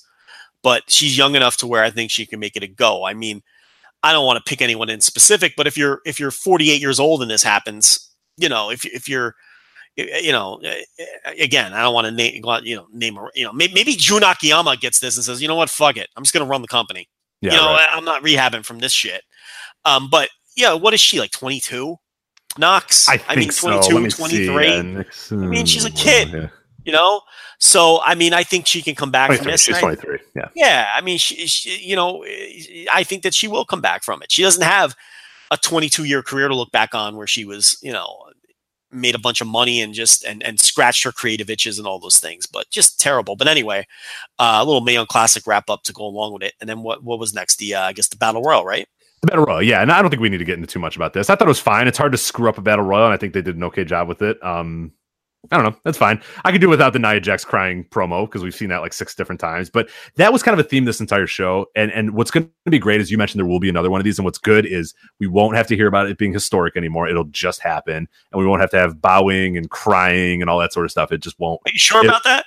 I don't know. I, am not. You know, you're right. I, I'm I don't. not. I don't know if the bowing and the crying is ever going to stop. Maybe it won't. I mean, Sasha I- Banks still bows and cries every time she wins her eighth straight. You know, she won her eighth, you know, women's title, and she's still crying like it's the first time. I get it; it's emotional or whatnot, but I, I you know, I, it's at times I, it, it, it feels kind of forced sometimes too. This one I- felt listen, forced. some some moments are legitimately special. The, the the takeover Brooklyn main event and and I get it. There's you know all women's pay per view. You won a battle royal, okay? Pump the brakes. Nobody cares. right, right. I mean, really, Rich. No one fucking cares. It's a battle royal, okay? Uh, i- i- it's nice and all. They picked you. You're gonna get your title match. I mean, you know, the crying and the bowing, I, it, it does get a little tiring and grating after a while. And I do recognize that there's situations where it's appropriate. But like you said, I mean, Sasha Banks is like a prime culprit of this. I mean, every time she wins her 19th title, I mean, you know, she's weeping in the ring. I mean, we, we get it. You're a big fan. Okay, we get it. But it's like, it, it gets overdone. It really does. Right, But it, yeah, it loses, was a it loses its impact, and then now every time anybody cries, you're just like, ah, you roll your eyes, even if it's a Because now, genuine. and- now, and- and now we're being negative towards it. instead right, just we shouldn't. like, yeah, it's stupid. We shouldn't like- be negative towards it. We've just seen it. I mean, we've seen it. Nia Jax did the same thing at WrestleMania and then turned heel like a week later, and now she did this and then turned heel the next night again on Raw. So it's like you know whatever. but I think it was fine. I thought a lot of the uh, the older women acclimated themselves well. I thought Ivory looked great. I thought uh, Medusa was fine, you know, or uh, Alundra Blaze. I'm sorry, she was fine. She definitely looked like somebody who hadn't wrestled in, in quite a Yeah, I. I'm not critical of any of them. I mean, yeah, it's it- whatever. I mean, them you know, if you really look at like Ivory had not wrestled in like 15 years, like, and she looked great. I, Alundra Blaze has not wrestled since like 2001. Since WCW went away, she just went and drove monster trucks. You know what I mean? So yeah, I it's hard to they all look. I thought they all looked great physically, and Yeah. they did what they had to do in the ring. And I, it's whatever. I mean, it's it'd be like picking on Nikolai Volkov in Houston during the gimmick battle royal. I mean, who gives a shit? You know, it's it's Well, the, the difference of that was that like in that Rumble, all the old guys were like couldn't walk, fat, like just look. Everyone here looks gore, like unbelievable. Like Torrie Wilson looks like she's in Yeah. the greatest shape of her fucking life. Like Michelle McCool looks good. Like Ivory, who's fifty six or fifty eight or whatever, looks incredible. Like all of these women just like get Yeah. so much more toned and so much better. And Trish Stratus is, looks better than ever. And then you have like Nikolai Volkov, who's got a big beer belly and Iron Sheik can't walk, so he has to win. well, Rick, he, he, Can't he won. He won because he couldn't get thrown out. right. you know, I mean, uh, jeez. But uh, but yeah, but look, it was a typical modern WWE battle royal where there was like five or six stories within the match. They had someone hide under the ring. I mean, it had every trope in the book, and it was fine. It was whatever. It didn't, you know. Uh, and then you had your opener here, which Trish Stratus and Lita defeating Alicia Fox and Mickie James. I thought Trish looked good. I thought Mickie James looked good, and Lita and Alicia, Lita and Alicia Fox were uh, active and they were in the match. So that uh, is about the best I could say. Lita looked rough. Uh, Alicia Fox is always rough. Uh, she missed a spot that kind of sucked the wind out of the, the match a little bit, but uh, I thought Trish and Mickie were were, were very good. But uh, that's about all I can say about that one. Yeah, the thing with Lita is she was always a little sloppy. Exactly right. So, you know, you, you have ring rust and all those sorts of things, and you know, you're a little older, a little less athletic. I, you know, I, she was always kind of had that feel to her. Um, I never expected smooth performances out of Lita ever. Um, but yeah, this match I thought was a good opener. It was a hot opener. The crowd was into it. Yes, And it it was was the perfect opener for this show. Yes, like when, when once the rest of the show was over, you were like, that was ideal because it had the nice blend of nostalgia. It also had a little bit of throwback, and I liked actually. You know what? When it was when it was the match was about halfway through, I said, you know, I kind of like this better that Alicia that that Alexa, I should say, is not in the match because it worked because Alicia Fox has been there for fucking ever, way more longer than you think. Like I think she was she got in developmental in 2006, 2006 Yeah. Joe, unbelievable. Mickie James obviously was there for many years prior. Trish obviously there, and Lita. So it actually worked a little bit better in that sense. It felt like a very much like a hey people, maybe if you haven't been following the women, here are kind of the older women. They can still kind of go okay now we're going to get you the modern you, you know. So I think it was a good way to kind of kick off the show, and I think maybe it worked a little bit better that Alexa wasn't in it, even though she would have probably done better than Alicia Fox. But Alicia, I think she wasn't horrible. She just blew that one spot where she completely forgot that she was supposed to break up a pinfall, even though that was like the definitive part of the match. Pretty But, you know, Pretty important. right, maybe don't forget that one. And I love Mickie's face, like, uh, Alicia, let's go. Like one, two, you know, three's next. Let's go. Let's do it. So that kind of stuff. Yeah. I hate when the refs in that situation too. But uh Well, that was it. So that was evolution. I liked it a lot. Obviously. Speaking of leg, speaking of leg injuries, I'm watching this 49er Raider game, a combined two and 13 for these two teams. Um, and 49er running back. The, oh yeah, lower leg injury. It's one of those ones where they refuse to show a replay, oh no. and it's one of those ones where all other 24 guys in the field are waving the trainer over as soon as he goes down. yeah. Like even the other team knows and they're like, oh god, Yes. get over here right now. Sorry. like Yeah, and they're not showing a replay. So, yeah. uh, you know, head to Twitter where I'm sure people will be uh, doing slow motion frame by frames of this man's leg flailing around like Tegan Nox's knee. Um, because this looks like a really bad one. Yeah. So, uh, just tying So, it all um, together. I'm looking at uh at at, at, at pictures. Yeah, the problem is like the worst part is it's her other knee too. So she had the one knee, I think she like tore her ACL or whatever. It's the other knee, and that's usually what happens too. And that's Mhm. always the issue, like is because the one knee you're, you you rehab it, but you're you're favoring it because it's the knee that's hurt. So then your other knee, then the, the energy kind of moves over to that one, and then that ends up getting hurt, and then you're just in this like cycle of like shit. Both my knees fucking suck now. Great, like this is really really great. So sucks for her, And- but and- like she's And, she's and there's about it, speculation, so. and there's speculation that her trying to continue to match made it worse, which is possible. But Oh, I'm sure. Oh yeah, yeah, yeah. But her for that. She wanted to gut it out, you Yeah. know. And Well, when it happens, I heard from a lot of people that like if you don't look at it and it's not visual, like you might not even because you're in such a state No, of you shock, can't. you just No, keep going. can't. You know, you're just like, ah, it's fine, it's fine, it's fine. It's like, dude, it's not fine. like it's really, really fucked up. And like, yeah, and that's uh, the thing. It didn't. It didn't look like a bad injury or or seem like a. And and again, if you're in her position, maybe you don't think that little pop was much of anything because it didn't. It's not like you saw her leg bend in half or something. It was yeah, just right, right. You know. So just What's that, like just- Janela's thing was on a crossbody, right? It was just like a, you know, of all the things that that fucking idiot has done in his life, and he does a crossbody and you know blows his leg out. It's just like, damn, like it's just, just the worst. But uh, anyway, yeah, Evolve. Uh, I, I should say WWE Evolution. Uh, very, very good show. So if you've not seen it, definitely go check it out. We got a review up at voiceswrestling.com, of course. So go check it out and uh, get it above uh, whatever Great Balls of Fire, whatever the hell show was behind Fastlane. I think it was behind. Uh, let's get into uh, speaking of uh, uh, evolutions. We have Evolve, and uh, real quickly before we do this, we do want to, uh, of course, talk about everything evolves. The podcast on the Voice Wrestling Podcast Network is unfortunately no more. The two Aarons have hung up their microphones for right now, so everything evolves is done. So I just want to thank them, of course, for uh, the years of, of great podcasts about Evolve. Definitely an awesome podcast, one that uh, I always recommend people check out, even if they weren't fans of Evolve, because I think they did a great job covering it.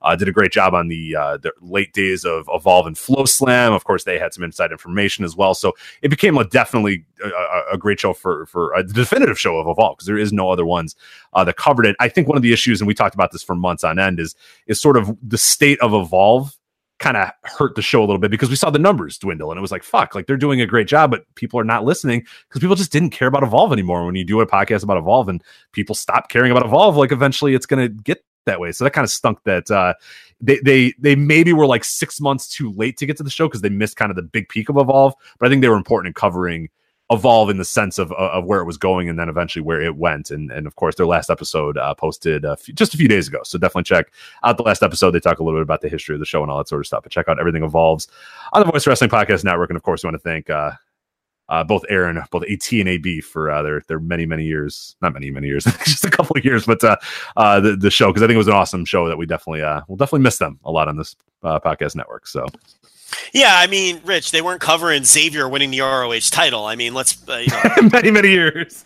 pump the brakes here. It was two years, but yeah, it, you know, it was a it, it was a show that really filled a niche that wasn't filled, and it had oh, it ended. It turned out this guy injured his arm. Okay, I'm lost. I'm out to lunch, but uh, it, it was a show that filled a niche, and um, and, and and really covered something that no other podcast really covered, and they did a great job at it. And they were Which passionate. always about it. anytime anybody wants a podcast from us, and if you're listening to this and like, hey, I have an Oh, idea God, for a now we're podcast. nineteen thousand requests every No, time. you- no, I know, I know, but I'm gonna say before you even send me a request, it needs to be something different. I don't want you recapping Raw. I don't want you recapping SmackDown. I don't want you rebooking the Attitude Era. Something different that nobody else is doing. That's when they presented this to me. We're gonna do an Evolve podcast. I said, "Fuck, no one's done it." Yeah, of course, of course, do an Evolve podcast like that. If, if any podcast we have on our network needs to be unique and needs to be different, nobody else needs to be doing it. That's that's what I love about our network is that every, music of the mat. That when they said that idea, when Andrew and, and Chris brought that idea to me, I was like, "Oh my god, this, Yeah. of course, yeah, duh! Like, Yeah. why is nobody doing that? That's what I want. I want that aha! Oh my god, why is nobody doing that? Yeah, go right ahead to do it moment. I don't want. Hey, we're gonna talk about SmackDown. I don't give a fuck. Nobody cares. Go listen to Brian and Dave. Go listen to Wade Keller. Go listen to anybody in the universe talk about SmackDown. We don't want that. So Yeah. if you want to email they- us, you probably are now, unique, different, something that no one else is doing. The end. Okay. Yeah. And it's probably going to stink anyway, and we're going to tell you no. But either, but you know, make sure it's unique. But um, they, they look, they did a good job, and the people they were talking about listened.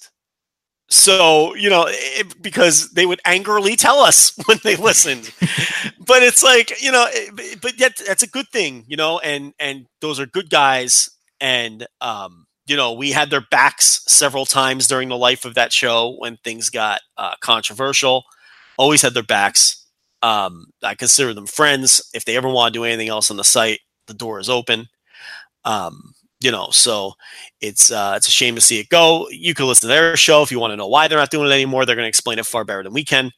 And uh, why would we want to give that away? Go listen to it. Give Yeah, them the uh, give them the the rub. So um, we'll give them the rub. But uh, but yeah. So anyway, uh, t- totally related to that were the the events of these Evolve shows over the weekend. And I don't think. Look, I didn't watch them I have not watched them either. Yeah. and we're not going to sit here and break down the shows and and, uh, and the matches. I think we're going to talk about the news, which is uh, that the the now listen. A few days before these shows, it was announced that, um, and this was suspicious from the start. It was fishy that all of a sudden matches involving WWE talent, meaning the guest stars, when your Mustafa Ali's come in or Cedric Alexander or whoever. We're going to air now on WWN Live, Right, which was unique because like, I went to a show where Cedric Alexander was there. He wrestled the first match of the night, and then they went live on FloSlam or or what WWN Live or whatever they were on at that point. So it was yeah, Cedric Alexander's here, but we cannot show him on our our streaming. So even if a Mustafa Ali came in, if even whoever came in, you were not air. It would be the opener, and they wouldn't air it, or it'd be the close. They, they'd finish the show, and then that guy would have the match or whatever. But it was not visible to anybody in the world. You know, it was just to those people in the audience. So Yeah, for the house, That's- that's the was going on house. Velveteen Yeah, Dream, right, Madam right. Cole, and I was like, well, it's about time because I don't understand. Like, you know, I you know I watch Progress shows with Kassius Ohno uh, on Progress's streaming service, and I'm like, why are they fucking Gabe? Why can't Gabe show a match with fucking you know dopey Velveteen Dream? What's the big deal? You know, um, you know, Kassius Ohno went to the finals of a, of the biggest Progress tournament of the year, and it all aired on their on their thing. But um, but that was kind of a, a, a you know raised an eyebrow or two, and then the matches, then the shows go down, and they didn't really have full cards announced, and it was just invasion of the NXT lower mid carders. You know, whether it was uh, the horrible Jessie Elaban, who fucking stinks and was the worst person in the Mae Young Classic, and she's awful, or Adrian uh, Jaoude, I don't even know how to pronounce that, with his boy Cezar Bononi, who do job duties on TV, or uh, uh, who else was there? The Street Profits, who, by the way, are the new Evolve Tag Team Champions. Uh, we had Dan Matha on the show. We had Fabian Aichner, who Mikey Spandex, you haven't even talked about Mikey Spandex yet. I don't even know who that is. I don't either. Mikey Spandex, he was on the show. He I don't think he's a Dante WWE Marquise guy. Carter in a no contest. So I don't know what's up with that. And then we had Fabian Aichner as the new champion. So like I just Um, just yeah, Fabian Aichner, new new evolved champion, beats Yeah, James Strickland. There you go. Yeah, Yeah. like I just quickly just yeah, yep. Fabian Aichner is very good. I think I like Fabian awesome. Aichner too, but he uh it's unique. it's different. It's it's very Brakkus and ECW. The whole thing. So the idea now, and I know Kassius Ohno was announced for an Evolve show, I think today. Uh, yeah, Uh-huh. he, well, he's going to come uh, the uh, in, in two weeks or next weekend, I should say. Uh, they're going to do Mich- uh, Michigan and, and and Chicago, and uh, Ohno will be on both those shows. So I'm I'm TBD on the uh, the Evolve show uh, in Chicago. Now that Ohno's there, I'm, I'm kind of I'm more TBD than I was before. I'm I'm more interested than I was before. So which, which maybe gives some hope that the level of talent that they borrow will be better than the lower mid card guy people that they were given on on on these shows. Uh, but or these show this show right or was it just yeah the one, it was Evolve the 114 Yeah, they just did a one one shot this weekend. But it's like here's the thing okay? And everyone's going hard on evolve and saying this is the worst thing ever. I think a lot of these people are hypocrites because it's not like evolve was killing it at the gate okay? What did we talk about? A major theme every time evolve had a show. Up there's no one there again you know or and i'm sure all of these people who are saying, ah, this is so fucking stupid. I'm never watching Evolve again. Yeah, I'm sure you were all WWN Live subscribers and run into the fucking box office every time Evolve came to town. I know that you weren't because no one goes to the fucking shows. Okay. So there's a lot of people who just, it's noise. Okay. And look, it, it's like, I get it. If you were an Evolve customer and you were in a loyal, monetary uh, supporting them monetarily. You subscribe to wwn live. You were going to the shows. And you you like indie wrestling and you liked the evolve product. I get it if you're annoyed and you have every right to be annoyed. And you have every right to just get run off from i think that this is going to run off those fans. I do. Like the two Aarons who were run off by this. I think there's a lot of people in their boat who are going to be run off by heavy WWE involvement because now it just feels like a WWE show. It feels like a WWE farm show. And I think for the hardcore Evolve fan, that's not why they follow and spend money on Evolve. Now, I also think, you know, conversely, that this has a chance to improve Evolve's business. Evolve was spinning their wheels, they were stuck in the mud. It was actually getting worse they were going through another period. Now, I did a guest spot on everything evolves evolves like two shows ago, and I went over all the problems they were having with Aaron Bentley. And and you know, listen to that if you if you want more in depth on that. I thought we did a great job with it. Of course, pat myself on the back here, but um, it's it's it's clear Evolve was in a transition period, and it's just do you restock the pond with whatever's left in the indie pool?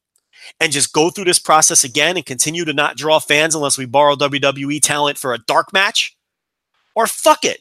Do if we have the opportunity to exploit Big Brother, who everyone knows we're aligned with anyway, who everyone knows that Gabe Sapolsky works for anyway, and inject our cards with that talent. And here's the thing, Rich.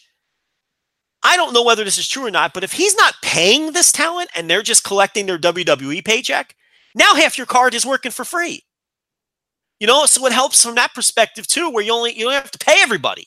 And I don't even know that that's true. I'm just assuming that it could be. So I think you're going to run off some fans, no question about it. But who are you running off? Evolve Right, was right, essentially right, a right. dead brand anyway. So why not try something radical like this to try to reinvigorate things, spark things? Sure, you lose what was left of your fan base, but I think there's a chance. I'm not saying it's a lock. I think there's a chance you create fans off of this. And I have to be completely honest with you. I saved this take for the podcast. Rich, I'm more interested in Evolve now than I was a week ago. And maybe morbid curiosity. I will watch the next set of shows because I want to see how this develops moving forward. I want to see how this talent integrates with it. Now, look, I might not like it, Stay here. and I might not come back after Joe, that. No, one sec. I, I promise this. Come here, Michelle. What? All right, this is important. We're live. You gotta Okay. the peanut butter cups. What are those called? The ones we have over there. Reese's. What was that? Reese's. There you go, Joe. Okay, so I knew it because you would have had the conversation if she said Reese's. Okay, so I called them Reese's, Yeah. and Joe said well, you call them Reese's. Reese's. Reese's. You're a fuckboy, Joe. Live on the air. There it is, Joe. There you go. Joe's So a we were gonna say. I was curious because he was wondering if it was a Chicago thing. The Reese's. I think he's just wrong, right? Well, we're both from Chicago. so It's I- tough. Yeah, we're gonna have to have the the universe find out. So okay, thank you for your contributions. Good night. Um, there it is, Joe. a fantastic, a fantastic run-in. What a, what a great run in. So, so yeah, I, but as I was saying though, I I think I'm actually more interested in Evolve than I was a week ago, um, because I think this is all. It, it does feel fresh. I mean, I'm not thrilled with the talent that they're using, but I have a morbid curiosity towards how these guys are going to fit in and how the relationship moves, uh, continues moving forward. And um, You know, so I mean, from that perspective, I think there might be some people in my boat. Uh, let me tell you something. There's more people talking about Evolve this week than have been in months. Right. And I think that that was my point that I was going to bring up is I'm kind of in a weird sense where in one respect I don't like it and it feels you I don't know. I, I I'm not a big fan of the direction and I just it, to me it just feels weak. It feels different. It feels like Evolve's kind of dead in a lot of ways. And and like you said, I, I think you mentioned it on Twitter. It's now become the double A or whatever, or or even like the single A to the Largo Loop to the. It's like now you're watching minor league WWE, like very obviously co-opted minor league WWE. You know what I mean? And that that hurts a little bit because it's like, oh, geez, like this this I thought for a while was kind of this alternative. It's it's different. It had its own little niche. Now it feels very much co-opted minor leagues of, of WWE, and that hurts a little bit. But in the same sense, I'm also a little bit more excited because they were going nowhere. Of all, I my interest level of Evolve was zero. There are shows that we had, Joe, where I'd finish and go, oh, fuck, Evolve was this weekend. Ah, whatever. Who cares? There were shows that they were having in Chicago. I didn't go to. I just said, nah, whatever. Not the big deal. I can skip it. Not not a huge deal. I don't even have to go even see it. That that happened many times. This show, this, this Evolve 114, the, the, the what was it, 116 that's going to be in Chicago? No, even for a second was thinking about going. Now I am. Now my interest level has peaked a little bit. It was dead. Nobody was watching it. Nobody was talking about it. Gabe obviously stopped caring about it. We knew that. You could sense like this guy is Mr. Promotion. You know what I mean? Mr. Everything. He he stopped feeling like he cared all that much about Evolve. Cared more about the other stuff that he was doing. And that's fine. I get why he was doing that. Now though, it feels like there's a little reinvigoration. And that, you know, whether I like it or not, or or or, or hardcore Evolve fans like it or not, I get it. It feels different, it feels unique, and, and it feels kind of icky in a lot of ways of what they've sort of become. But if it's remotivates Gabe, which we know that this is a guy who who relied, he's told us point blank on the show. One of our first interviews that we ever did was with Gabe Sapolsky, who said, "I get burnout, I run out of ideas, and I need to just kind of re reset myself." I forget his exact terminology, but this might be. You're this might be. You're. Yeah, whatever it was. He basically just said you get every promoter gets burnt out. I've been burnt out many, many times. And and he says, you know when I'm getting burnt. He kind of laughed about it in a way, but he's like, you know when I'm burnt out. And like and, and we've always talked about it. We talk about it many times. When you can sense that evolve or that that evolve or, or Dude USA or whatever, or even Ring of Honor at times, felt like Gabe had been burnt out or he was kind of out of ideas and would need to sort of reinvigorate and, and change and reset or whatever. This is what that is. This is what that feels like. So it's potential, like you said, it could very well be something that was very needed for Evolve to feel different, to feel like it has a new chapter now, to feel like it has new life, even if you don't necessarily agree with it. And I don't. I I'm I'm not in love with it. I'm cautiously. I I don't even say optimistic. I'm, I'm taking it very cautiously because I don't like the level of talent being used. I feel like I'm watching a minor league now. I don't feel like I'm watching a real alternative, but I'll take that over just out of sight, out of mind, which is what it was before. Does that make sense? Like this show did not talk about Evolve for a while, and we just got done talking about it. You know, we're and we're going to talk about it for a while. And like you said, the Twitter discussion about it has been about it. Gabe Sapolsky was answering questions and being vocal about it and, and defending his uh, stance and whatnot. And, in some ways, it's kind of cringe and sometimes it's eye rolly, but he's passionate again about it. And he was not passionate about Evolve for the last. I- absolutely. You could feel, and, and here's the thing: I thought people were way too hard on him that day. He was civil. He was not whining. He was not. Uh, there's times where Gabe represents himself very poorly on social media. That was not. This was not one of those times. I thought he was fine. I think it's just he has that reputation. So anytime he talks a lot, it's like ah, Gabe's at it again. He really wasn't this time. He was answering people's questions in a very civil manner, and people were coming at him hard, and he was still being respectful and and explaining the direction. He's a promoter. That's what they do. This is what people don't understand. What do you expect him to do? Yeah, Well, ah, he's- this, this shit sucks. And yeah, I know, but Yeah, I fucking mean- just come to the show anyway, please. Like, you know, people go, well, he shouldn't feed us bullshit. He's a promoter. What do you want him to do? this wrestling promoter shouldn't feed me bullshit. Yes, you're right. you, know, that's a promoter. You know, you're it's, it's Uh, you're, yes, People have You the wrong the idea about pro wrestling, man. I don't. I don't get really it. do. It's like you as the consumer should be able to read through some of that BS, but you should expect to get it. He's a wrestling promoter. He's not going to come out there and go, "Yeah, well, I know Dan Matha stinks, but you, you're not going to get that." You- you- I mean, come on. Sure, not- he's I'm not going to booking go. it as Chicago's Montez Ford, even though nobody gives a shit that Montez Ford is from Chicago. But hey, come to the show anyway, please. You know, He's not going to say, "Yeah, we're totally co-opted and and and you know not what we used to be." But I, he, that's not how he's going to word it. I mean, you're you're you're you're expecting total frankness in a situation where you're never getting. eh, eh, He's a promoter at the end of the But but again, he wasn't even. That wasn't a, a Gabe meltdown. It just wasn't. I mean, people are just off base on that. But anyway, that's not the point here. The point here is, look, you're right. It, it has evolved to the point where it's not what it was, and it never can be again, unless they cut off the affiliation uh, completely and no longer employ him. And you know, I don't see it happening anytime soon. I'm not saying that can't happen. I mean, who knows? Anything can happen. But is a completely new era. But here's the bottom line, Rich. Here's bottom. Let me ask you a question. If these Evolve shows are on the network next week, are you watching them? Yeah, Me too. sure. Me too. I mean, I'm watching them. You know, and it's like I wasn't going out of my way to watch Evolve 114 with their unannounced car. I, you know, because they didn't. It, it, it felt like a lifeless, listless product that was in the middle of a transition. And we've seen when Gabe Sapolsky's products are in the middle of a transition that it's not pretty.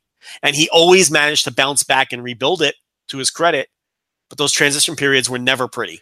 Yeah, and it felt like this time he just didn't have the ammo anymore. You know I mean? He just didn't have the horses. You can do all you want with Austin Theory and JD Drake and all. It's just like, nah. You know, you could always kind of sense that there was guys bubbling up in the surface, but it always felt like even if he got this back on the tr- uh, back, you know, on the track and got it back on the rails or whatever, it just never. It just didn't feel like he had the horses to do it. I mean, Darby Allin's fine. JD Drake's fine. You know, these guys were just okay. Janela's injury really put a damper on it too, because he was really It doing some good stuff with Janela. Now it's like, dude, you don't even have Janela. Like it felt like they were just bottom of the barrel. And it felt like a lot of the guys there, and we knew a lot of the guys they're in a holding pattern in a, in, in a sense. When they weren't officially co-opted, it felt like Shane Strickland was there to bide his time before whatever the next step was going to be. It felt like Austin Theory was just there until WWE finally said, All right, thanks, Gabe. Yeah, we'll take him now.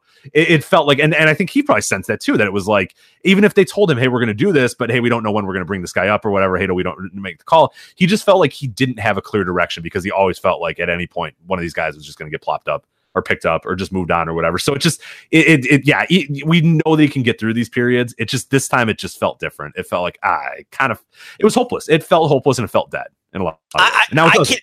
I can't call it indie wrestling anymore. It's not. um, no, I it's, think it's it's it's minor league. it's part of the machine. WWE minor league now. It's part of the machine. It is double A. NXT is triple A. This is double A, and the Largo Loop is single A. You know, and you know the the, the, the performance center people with the headgear. That's your rookie ball. Okay, that that's your that's your ladder. All right, and it, it, I can't call it indie wrestling anymore. That doesn't mean eh, that I, I do I do find this. In, I'm interested in this.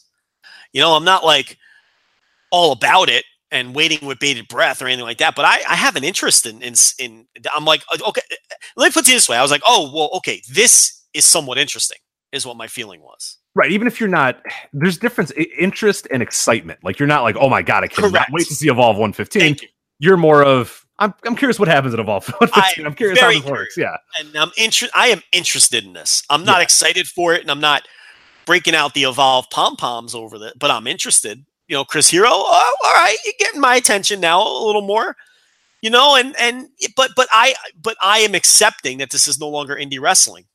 You know that Gabe Sapolsky uh, slot at the top of the indie wrestling food chain, which a- again you can bash Evolve all you want for their small crowds and whatnot, but when it came to the food chain, I'm sorry, they were always at the top. Evolve's Mhm. promotions are always at the top. We've talked about it for years. And we've You talked to argue- well. There were guys who would work for free for Gabe because they knew that that You want to get He- yes, he he when he had an eye on you and you were that talent or whatever, and he knew the connections before they was even even even before he was even co-opted. If if Gabe approved a guy and Gabe pushed a guy and Gabe thought there was something in that guy, chances are other people saw the same thing in him, or other people relied on Gabe's opinion of it, or, or uh, guys that even work with uh, a Paul Heyman type always trusted Gabe's opinion on the next guy. We always talk about the next step. What's the next evolution of wrestling or whatever? They there was a lot of ones that didn't work. There was a lot of things that really, really didn't work. But yeah, he was always he was a tastemaker in that way, where where he would get ahead of the game on something, and in many ways that would become the thing, or guys that he had an eye on would become a thing. I mean, the food chain speaks for itself. It's there. always at the top of the food chain. ROH, Dragon Gate USA, Evolve. I don't care what you're talking about. It was the top of the food chain, and it was the stepping stone to the next level. It was your last stop on the Indies before you moved on to you know uh, to to to get in a contract. Always has been. Always been the top of the food chain. PWG too. I guess throw them in there now. But uh, but that's a little different. That's like a you know that's not really. It's an all star game. We've talked about that a million times. But uh, you know, and, and and but it's that's not it anymore. Now it's it's not a stepping stone. You're in. Essentially, it's just people who are already in or about to be in. You know, but uh, but it, it's it's it's a different promotion now, and we're all gonna have to adjust to what it is. But I'm more interested in it than I was a week ago. Uh, they they've got my interest, and I I don't think I'm alone. And and and I think it's uh they needed change, and you know finally they just I I don't I don't necessarily I'm I don't have a definitive opinion on this, but I can't sit here and scream and yell about how this is awful and all. I I don't know. I think this was maybe smart. At some point, you just have to do what's smart hmm for your for your own, you know, finances and for your own success. And this may have been the smart thing. I get, and I'm leaning towards that. This was the smart thing. Yeah, absolutely. I think I think like you said, it definitively. I think that it, it's going to lose some of the tastemakers. We've seen it already. Two of two of Evolve's biggest fans. Oh, gone. I'm, you know, I feel less, and there, I'm sure there are people that we talk to and interact with that now are like, ah, fuck it, I'm done. But they might get ca- people that have never watched them before, the casual fans, the WWE fans, th- that sort of stuff. It might be a situation where they are in the long run better off, even if they lose some of the tastemakers, they lose some of the big fans, they lose some of the hardcore fans. I, I, I fully believe that probably is going to be the case. But very similar to a, a Ring of Honor at, at those times. I think Dylan Hales made that that exact same comparison. The Sinclair Yeah. era, I have never been as big of a fan of Ring of Honor in the Sinclair era as I was before that. But it doesn't fucking matter because they're selling out thousand seat buildings all over the fucking country now. They're going to they sold out Madison Square Garden with New Japan. I mean? So whether me and a bunch of the hardcore fans that used to go to the Chicago Ridge shows, all 600 of us that all knew each other by name, you know, whether or not we still all love it the same way we did doesn't fucking matter because they sacrificed us to go for a larger goal. And that might be what Evolve's going for. They might be trying to get that larger goal. And the, the 80 of us that were really hardcore, eh, whatever. Maybe they'll come back. Maybe they don't. We're, we got bigger things to worry about, or they don't have bigger things to worry about. Essentially, they're just joining the machine too, which is fine. Like that, if that's where they need think that they need to be, and that's probably where they need to be because they weren't really doing anything otherwise. They didn't feel like Evolve was ever going to get back on track. So a lot of but it just it just what irks me is a lot of the people being critical of this and and criticizing this are the same people that were critical and and and complaining about evolve in its other form so you know it, it's like continue doing the same thing that you don't like or try something different that you still don't like they're not losing you as a consumer then right, your, your opinion means nothing. You know, I- I- it's the truth. You know, it's like if someone doesn't like you and then they still don't like you, what are you losing in that scenario? Nothing. You know, i- i- it's like so. If this, I think, could wind up being a smart move, and it could finally start driving some momentum. Even if you have to take one step backwards sometimes to move forward, you know that's what you have to do to use a tired cliche but sometimes that that's the truth it's just if it, if it's not exist anymore or go down a path of total irrelevance or take advantage of this relationship and to its fullest and and and make a smart business move I, you know I, it, this is a business at the end of the day so uh, this may end up being the smart move one thing before we we move on, my my my big question with this entire situation is, say I'm Chicago's Montez Ford, am I cool getting demoted to Double A? Am I? Do I enjoy this working in Livonia, Michigan, in Oaklawn, Illinois, away from my wife, away from the Largo Loop, away from the PC? I, I don't know. I'm weird because part of me says if these are if if I was a Kassius Ohno is probably loving this. You know what I mean? He gets paid by WWE. He gets that reliable insurance and the check and uh, whatever it is that he got or whatever, whatever he, he kind of sought out from getting into NXT. But he maybe now gets to go do, work this stuff. We know, I know him. I know he wants to work main events. I know he doesn't want to work the Largo Loop. I'm fine with him. he, he just wants to wrestle and have fun and Exactly. just- I totally understand Kassius Ohno. That makes all the sense in the world. Mustafa Ali, he's probably fine with it as well. He is a guy that came up from the indie ranks, is fine with that. Is Angelo Dawkins, you know, PC guy since 2013 and Chicago's Montez Ford, are they as as as into this? well here's something that I don't know. It's it's, here- it's curious. well, I'm, I'm not well- sure about those guys. Yeah, go ahead. Go ahead. Well, here's something we haven't brought up, Rich. We've been screaming at why WWE hasn't been doing this. And now they finally are. I agree, but how do you sell that to the talent? Uh, you sell it to them as I'm your boss. This is what we're doing now. Now, I guess, now but that doesn't mean you have to go out there and care and like it. Right, it doesn't mean? mean you have to be happy. I get it. But here's the thing if you're Angelo Dawkins, are you in any position to gripe about? I mean, come on now. The guy's been in the system for seven years, and under various incarnations, and if they tell you, look, uh, you know, uh, look, look, I'm not sitting here. I'm not going to tell you that they're all probably thrilled about it. Maybe some. It's like anything else. Maybe some are. Maybe some aren't. I'm sure a lot of them think that they belong on the main roster and are tired of working the Largo Loop or want a bigger push on you know NXT proper and want to work the big NXT tour. But this is something we've been screaming. WWE should have been doing this for years. Oh, years ago. Yeah, it should have been a, an established part of the entire. Absolutely. What, what, it, it, should be from day one.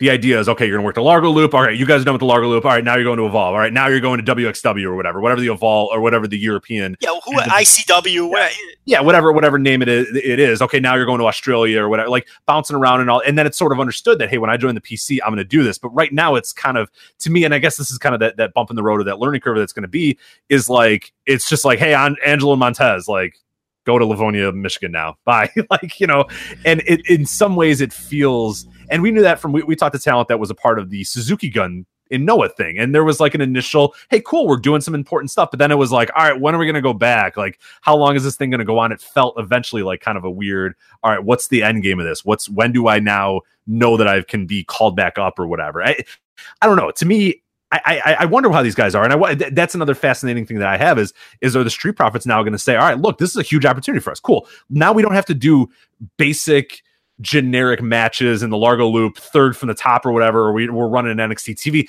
we can go out there and do some stuff that we've been trying. We Angel Dog, because I've been in the fucking PC for 10 years or whatever.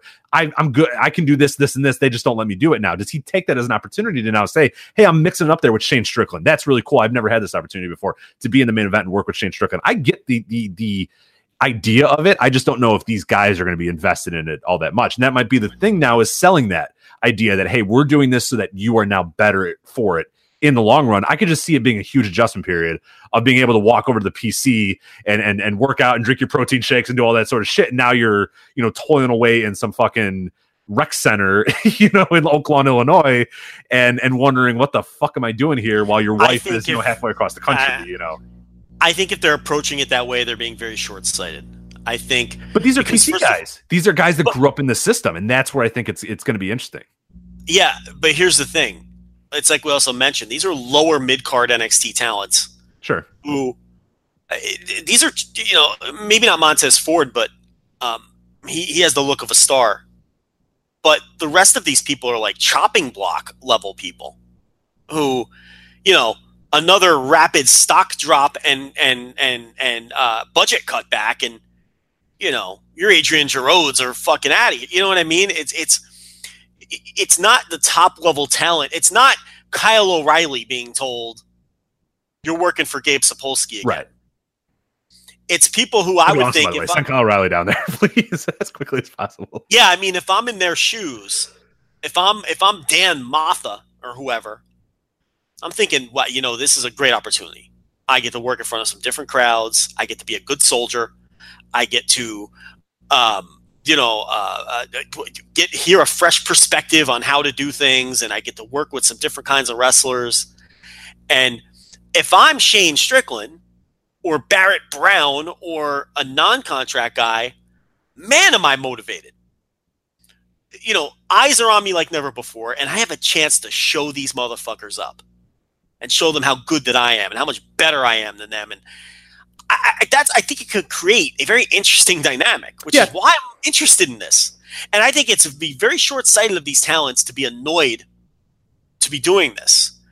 Um, you know, I, I because I think it's a great opportunity for these talents to do some experimental things and wrestle in different ways and and see different perspectives and wrestle with different talent and um, you know I, I think it's I'd be like, well, they're picking me for this, and my three buddies are still in the padded ring in the PC.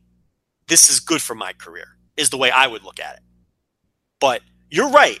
I'm sure some of them may, or you know, who who knows? This may be who raised their hands. We don't know. Right. I don't know. Yeah, I don't know if Montez said, "Fuck." Oh yeah, if you guys are doing this, put me. Yeah, I'd love to go. Yeah, that's to me. I just have this weirdness of of you know, as I said, like in, in Oh No, I'm sure there's guys that I, I know guys that love the sport of wrestling that are He "Fuck raised yeah." his hand. I mean, come on now. right and said fuck put me down there right away i just want to work in front i want to work some main events again and all that sort of stuff i'm glad i just think what what and again like i'm very curious about it like you said not necessarily i'm not saying i know one way or another i think that this way i'm just curious if the- street profits are guys that grew up in this PC and and and maybe don't. And again, I'm I'm sort of conflating. I don't know if these guys love it like like we do, but I think you know we talk about in terms of a lot of the PC guys are just you know athletes that sign up and and that's all they know is bench press competitions at the PC. We laugh about that all the time. Like get these guys in the fucking ring. Like what are you doing bench press? Who gives a shit how much you can bench? Can you actually fucking wrestle? Like, but that's the PC. The PC is different than than evolved. The PC is different than any other promotion because it's not about necessarily the wrestling. It's it's it's hip toss class. It's it's it's helmet class. It's it's you know CrossFit and it's all oh hey look at our awesome gym or whatnot. It's like yeah well can any of these guys work? And we talk about all the Yeah, time. PC. I'd rather I'd rather be in the ring. And, I and know, but but would these guys rather be in the ring? I And know what again, you're saying. I, I'm not. I'm not actually. I, I shouldn't use these guys specifically because I don't know that these guys. I just mean your run of the mill guy that used Yeah. to the, old- the ex linebacker at Texas State who got signed to the PC. And, and and and and sits every day there and and and dominates the bench press competition and does the roll rounds in- in the- Corbin's gimmick. right in the third ring or whatever. Like that that guy that's in the third ring doing the hip toss class and rolling you know all day and then drinking his protein shakes and watching the iron man match you know with sasha banks and Bayley again for the 800th time or whatever. Like do those people say oh fuck yeah livonia michigan in a main event. I can't wait or do they say ah do i want to like no i'm good you know i'm good rolling out of my bed to the apartment complex and walking to the performance center and and doing a bunch of bench presses and getting big and and, and doing the hip toss class like i don't know do they have the same motivation to go out there and work I would assume that you should, and you maybe they all don't, and and and they should. But like, I, it's just again, like you talk about the uniqueness of this. I don't know how they're approaching it, and, that's When that I- makes me interested at- about it. when I look at the people that did the first one, I see talent that I think the company likes that aren't getting the reps. I, I, I don't think this is. I mean, they're lower mid card TV talent, but these are all people I think that, that the company likes. I don't think they're sending Gabe the lost causes. So if I'm one of them, I, I would hope that I'd be self aware enough to understand that. That, okay, this is a positive for my career. They like me. They want me to get more reps. They want me to get some experience in a different environment. And I'd be all about it. But you're right. A lot of these people may not necessarily understand wrestling because they're come Right, from like would a Kona Reed take it the same way that uh, uh, uh that I'm. I'm describing it. Right, exactly. I hear you. Or Yeah. would he go, oh, geez, I'm getting demoted? But actually, it's it's fun that we use, and, and there was a lot of people that were like, hey, explain it in like soccer terms. your, but your reaction was just like one below the other and below the. But like, Yeah. you know, in terms of the baseball, the way we say it is NXT, the AAA and, and, and AA, you know, this evolve thing, your best players go to double, double A. You know what I mean? Like when, when, when you look at prospects, you look at the double A team more than you look at the triple A team because those guys are the ones that they really believe in. They want them to get the reps in double A. And a lot of times they might skip triple A because triple A might be a lot of the 31, 35 year old dudes that are just kind of hanging around or whatnot. Double A is your stars. Like those guys that are in double A, they're there to get to the next level and get to the major leagues. That's what those guys are there for. And that might be, like you're saying, that might be this idea of like, hey, there's a reason we're picking you. We're not picking you because we, we're demoting you. We're picking you because you're going to get better for this. You're going to learn how to work main events. And then when we're ready, you're going to just bypass all these other guys and you're ready to go because you now you have Dan- experience. Yeah. Dan Matha and Cezar Bononi and Angelo Dawkins aren't drawing on the NXT A tour, but they want to get them the reps. Do you see what I'm saying? Yeah. No, I, I get NXT it. Yeah, for sure. NXT A tour is going to have Adam Cole and Kyle O'Reilly and Velveteen Dream and and Lars Sullivan and whoever else. You know what I mean? Uh, Shayna Baszler and that, that's who's going to go on these little on these A tours, the NXT A tours, when they do those those weekend you know house shows and you know in front of two thousand people each or whatever it is. Okay. And then you have your Largo loop, which is just your young talent getting any kind of ring experience they can, and, and it's a keep busy tour. It's a keep busy tour for everybody else. And it's like these talents I see on this Evolve show here, I think they're talents that look the company clearly likes the Street Profits. They like these Brazilian guys. They like Jessie. They put her in the damn Mae Young Classic. I don't know why they like Jessie, but they But- like Jessie. But they don't but these are not people that you can put on the A tour. Because they're not draws. They don't have the indie cred or they don't they're not uh, well polished and you know what I mean. They're not A tour talent. But it's talent that the company likes So they're getting them reps in this way.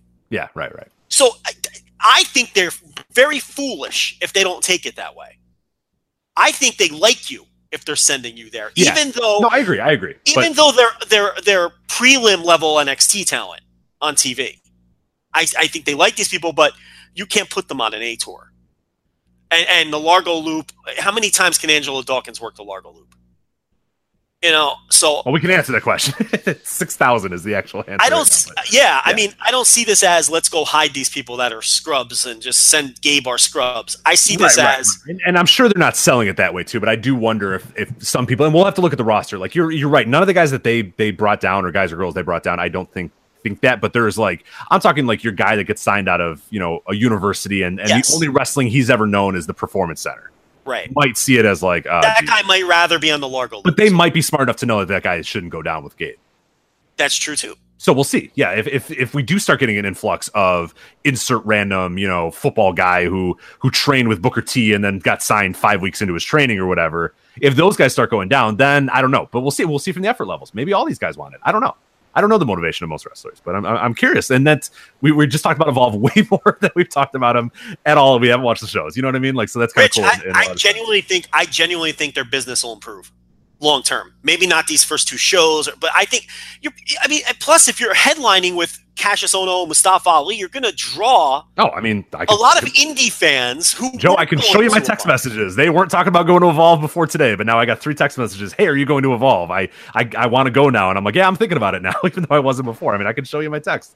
That indie wrestling fans are excited about the you know the influx of some of this talent. But sure. let's not So- pretend they are what they were. They're not in the same spot. It's now part of the machine. There's no Right. it. All right, let's get to the world of Japanese wrestling here as we got about another half hour on the show. We got the New Japan Super Junior Tag League, Joe. It is now complete. And we have now the Power Struggle show. So the finals of the Super J. you want to take it away there? Well, I mean, they're doing the three way. Yeah. It's Uh, not we're is it official yet, or we know that? Like, I mean, it's, It's obvious official. it's going to happen. They Oh, announced it at the. They announced it after the Roppongi 3K match, which I just watched before we recorded. They beat Time Machine, and then there was confusion, Mhm. and the Japanese ring announcer started talking, and you could just go by crowd reactions what he was saying. You know what I mean? And um, you know, he was talking, talking. The translator's telling Kevin Kelly, "Oh, they're trying to explain with the tie," and then the translator said. And Kevin Kelly said, "Well, what are they doing now?" And the translator said, "Well, they're trying to figure out who advances." So they they play they they they played it off like it was an on the spot decision by the Yeah. decision, and they had uh uh Shingo and Bushi came out and they were in like their their track suits. You know what I mean? Like waiting for the announcement. Like it was supposed to be this dramatic thing. Who's getting left out? Is how uh, they were trying to sell it. And then the announcer comes on and he's going in Japanese, blah blah blah blah blah. Roppongi 3K. Crowd cheers. Blah blah blah blah blah. Los Ingobernables de Japon and the crowd cheers. Blah blah blah blah blah. Suzuki gun and the crowd goes oh and they all like uh, the announcement of the three way like the crowd popped. Surprisingly, I don't know why they want to see this. yeah, I don't know why, but we'll talk about that in a second. so the crowd was like like oh my god this is unprecedented like the crowd reacted the way they wanted them to and then suzuki gun came out and then they cut a promo like it was one of those deals where as they announced each team they would like pump their fists like yes we didn't get left out you see what i'm saying like it was one of those right, kind right, of right. deals and um you know so they came out and and gun came out and talked shit to the other two teams and then away we go we've got our three way so they all finished with 10 points and um, man, about two thirds of the way through, it kind of looked like it was going that way, and it's what nobody seemed to want. But that's what everyone's getting. So, round robin tournament shouldn't end in a three way tie. There has to be a better way, right? bitch, there's eight fucking teams, and three of them went to the final. I mean, that's almost half. Right. It's just stupid. I mean, what are we doing? Don't even have a tournament then. You know what I mean? Just have it be a single. Uh, it's it's bizarre. It definitely sucked a lot of the life out of uh, the end of the tour. And and overall, before we get to the power struggle, um, what have you thought about this tour? Of course, you've been doing your daily updates on patreon.com slash voices of wrestling. So the people that uh, subscribers know kind of your thoughts overall. But for those uh, weird folks who don't subscribe to the Patreon, patreon.com slash voice of wrestling as well, uh, overall thoughts on the Super Junior tour because I've uh, been pretty down on it. We talked about it earlier. The Gentleman's Three pretty much across the board with every match. It's it's been painfully boring and painfully like just baseline. You know what I mean? Like nothing bad, nothing good. Just kind of you watch a show, you click out, and you go, "Yep, I watched that show." That's that's it. There there is something that's been painfully bad. We'll talk about it, it briefly though. But uh, overall, though, the wrestling of, of the tournament would have been your overall thoughts. Which, by the way, if you're not a subscriber, the month just turned. So if you subscribe now, you get really full value for your uh, five dollars. If you subscribe now, you get a full month's worth. And not to not to you know pat our own backs, we've been killing it lately on content. We're, we're we got Uh, yeah. plenty of shit all over the place. If you're a subscriber and you're not happy with the content, I don't know what to tell you. I mean, I, yeah, sorry, I I can't talk anymore. I can't. I have no more talking left in me. But um, uh, yeah. Look, the tournament. Here's the thing. I'm not as down on it as some other people are. I'm not real thrilled with it either. The problem is here. None of the matches have been bad. Every match is good. No, I, I haven't seen a bad match yet. I haven't seen a match that went, oh, gross, that was horrible. No, everything's been good or fine. But You know? that is quote unquote the problem because nothing has been better than good. If this tour, if this if you have this same exact tour, but just two of the matches are great. That's all I'm asking. Two. Everyone is talking about what a great tour this is. Because they'd say, "Oh, we had these two great matches and everything else is really good." But when you don't have a single great match and everything is just good, it feels like it's a shitty tour. Do you understand what I'm saying? Like th- there would be a total different perception of this if just one or two matches were great. And that's the critique. No, no match peaked at great. And and they had four cracks at it in Korakuen Hall to give us one or two. Four cracks at it. And we didn't get it. I get the house shows. I don't hold that against them. It- it- it- listen, they're wrestlers, they're human beings. They're not going to go out there and kill themselves in front of well, actually, the, this tour's drawn very well. That's the weird thing too. But you get what I'm saying. You know, on a house show tour, they're not going to work quite as hard. But they had four cracks at Korakuen Hall. And this show, this morning show, was a big time show with English commentary, where everybody worked hard on the undercard. There were a couple of great matches on this undercard, which, you know, uh, Shingo and Bushi versus Yoshida and Taguchi today. Go watch that fucking match. I couldn't believe how good this was. And the work between Shingo and Ayato Yoshida. I want to see a singles match between these two guys because it was fucking having Sounds awesome. Yeah. And was Taguchi actually wrestling and not being a fucking goofball? No, Taguchi, Taguchi sucked. But Okay. the Shingo I Ayato had hope. I had hope, but yeah, I know. Oh, he barely tagged. He barely tagged any anyway. It doesn't matter.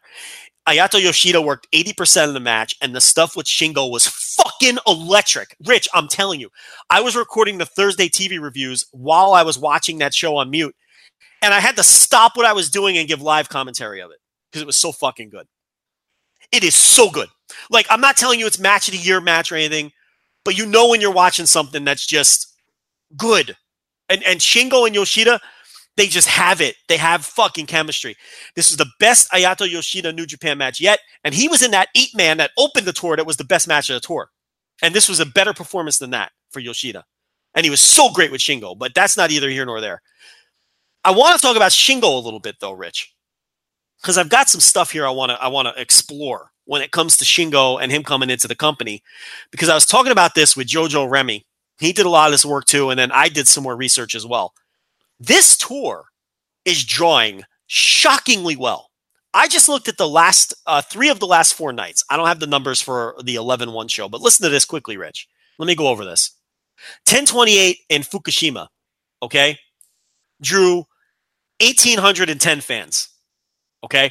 The last time they ran the same building was the 2018 Best of Super Junior earlier this year, and they drew 1670. This tour outdrew the Best of Super Junior tour in the same building in, in Fukushima. Wow. 1029 in Miyagi, okay? A 1448 sellout in Miyagi for this tour. 1031 uh, in Nagano, okay? This one drew 1,414 fans. The last time they were Nagano? in Not to get you in trouble, it's Nagano, I believe. But Nagano, hey, whatever the fuck. I remember that one because they hosted the uh, the Winter Olympics that one year. So 1,414 fans. Last time they ran that building, okay, was a Best of Super Junior show headlined by Will Ospreay and Dragon Lee. It drew 992 fans. They outdrew that show by 500 fans. Wow. This tour is fucking drawing fans, and not just in Korakuen. And here's the other thing. How about this? On New Japan World, okay, let's talk about, you know, in Japan, they don't care about the juniors. New Japan, the juniors struggle to draw this and that. And that's always been true. New Japan World released the Tomohiro Ishii Minoru Suzuki title change from RevPro uh, this week. I've been tracking this, Rich. In the top 10 um, the top 10 uh, uh, shows or matches on New Japan World, uh, both on a daily and weekly basis, these dopey junior, super junior tag team matches, even the standalone single cam matches, okay, are beating that Tomohiro Ishii versus Minoru Suzuki match. Right now, and it just updated, it's number six for the day, that match. And there are five Super Junior shows, and not all of them are Korakuen. Some of them are just single matches, Rich, uh, that are beating the Tomohiro Ishii Minoru Suzuki match. And on the weekly rankings, let me pull that one up. Ishii Suzuki right now is fifth.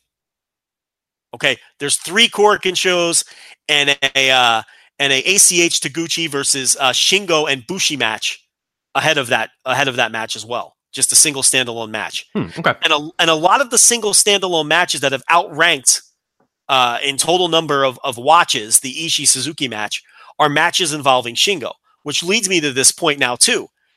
Jojo Remy did some research on Google searches, Japanese in kanji or whatever, Google searches, not English language Google searches of Shingo right, Takagi. right. And every time he had something relating to New Japan, he spiked through the roof. Hmm. Um, and and here's another one for you. I know it just turned over, but um, uh, yesterday, and it just turned over. So if you look now, it's not going to be the same, and people will listen to this all weekend. But uh, the rankings on New Japan World, the, the Shingo, the, the reveal of X, Shingo's debut match from uh, whatever show that was. Um, I'm blanking on whatever the fuck I want to. Yeah. it was just like very recently. Uh, what whatever the last big show was, the reveal of X. yeah, yeah. That match was We're still Sorry. that match was still consistently in the top ten on a day in day out basis of of matches watched on New Japan World in the middle of, an, of the next tour. Just that match. So, I- you know, It was I King of Pro Wrestling, by the way. King of Pro King of Pro Wrestling. Wrestling. Yeah. There's a little. Listen, I'm not going to go crazy with it yet. There's some evidence that this Shingo move is a big fucking move. This guy has been a draw early on. There's no question about it. You know, they're headlining him at Korakuen. Those Korakuen shows, uh, Drew, this whole tour is drawing. And I have to think he has a lot to do with it. When you look at the fact that his debut match is still during the middle of another tour, consistently in the top 10 every day and most watched matches on the site. Well, you got to look at some of the other names here. I mean, I, it's not like Robbie Eagles is really. I mean, I, I love Robbie Eagles, but like, yeah, I, I, I'm ass- I'm assuming the Japanese fan base isn't buying tickets because Robbie Eagles is, is is showing up, and I'm sure. Well, that's another good point. is showing up. I mean, there there's one definitive new guy that's joined the ranks and joined this tournament, and it's Shingo. I mean, you know what I mean? Like of all the guys Now, that come listen, in, I mean, yeah, there, there's probably some other guys that are playing some part in it, or there's an overall uh, awareness. But I mean, he seems to be the big focal point of of of, of a lot of that movement and a lot of that change. He has to be. You gotta he's main, to he's main evented a ton of these shows. Yeah. Now, look, a lot of the main events too are Okada, Jay White, 10 man tag main events. But a lot of them are Shingo tag team matches. Okay. And the other thing is, Kenny Omega's not on the tour. And Tetsuya Naito was never announced for the tour, but he's been showing up as an unannounced manager for the tag team. But he was never announced for the tour. Because the first couple nights he came out, people were like, whoa, I can't believe he's here. So you have no Omega, you have no Naito.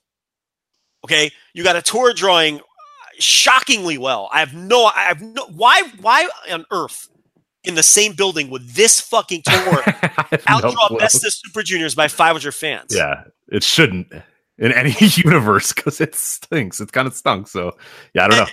And then I see the Google trends Yeah, with, with Shingo, and then I see how the crowd reacted to the announcement of the three way. This dopey little tour that we're all just, you know, uh, joking around about is fucking, it's over. This tour, people love this fucking tour over there. The local fans are into this fucking thing. And, and you know, I couldn't believe it myself. The, the, the you know, it, it, it made me do further research because I was a little surprised uh, by the numbers I was seeing, where the Korakuen shows, some, you know, those aren't even the you know there's a show that did over 1800 fans in fukushima.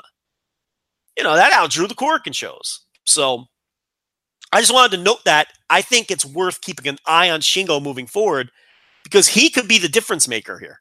Sure. i can't sit here and rubber stamp it but I, it, there's there's some evidence is what i'm saying. So All right, let's uh before we get to the power struggle, we do have to talk about uh one of the very unfortunate things that's going on during the Super Tag Super Junior Tag Tournament, and that is Lanny Poffo, New Japan commentator. Oh my god! People, so people, I, I, I kind of did a like a late ca- catch up for a lot of the tournament because I, I just had some other stuff going on. I was kind of like I wasn't that interested in in some of the early matches, so I went back and I binge watched a lot of the stuff.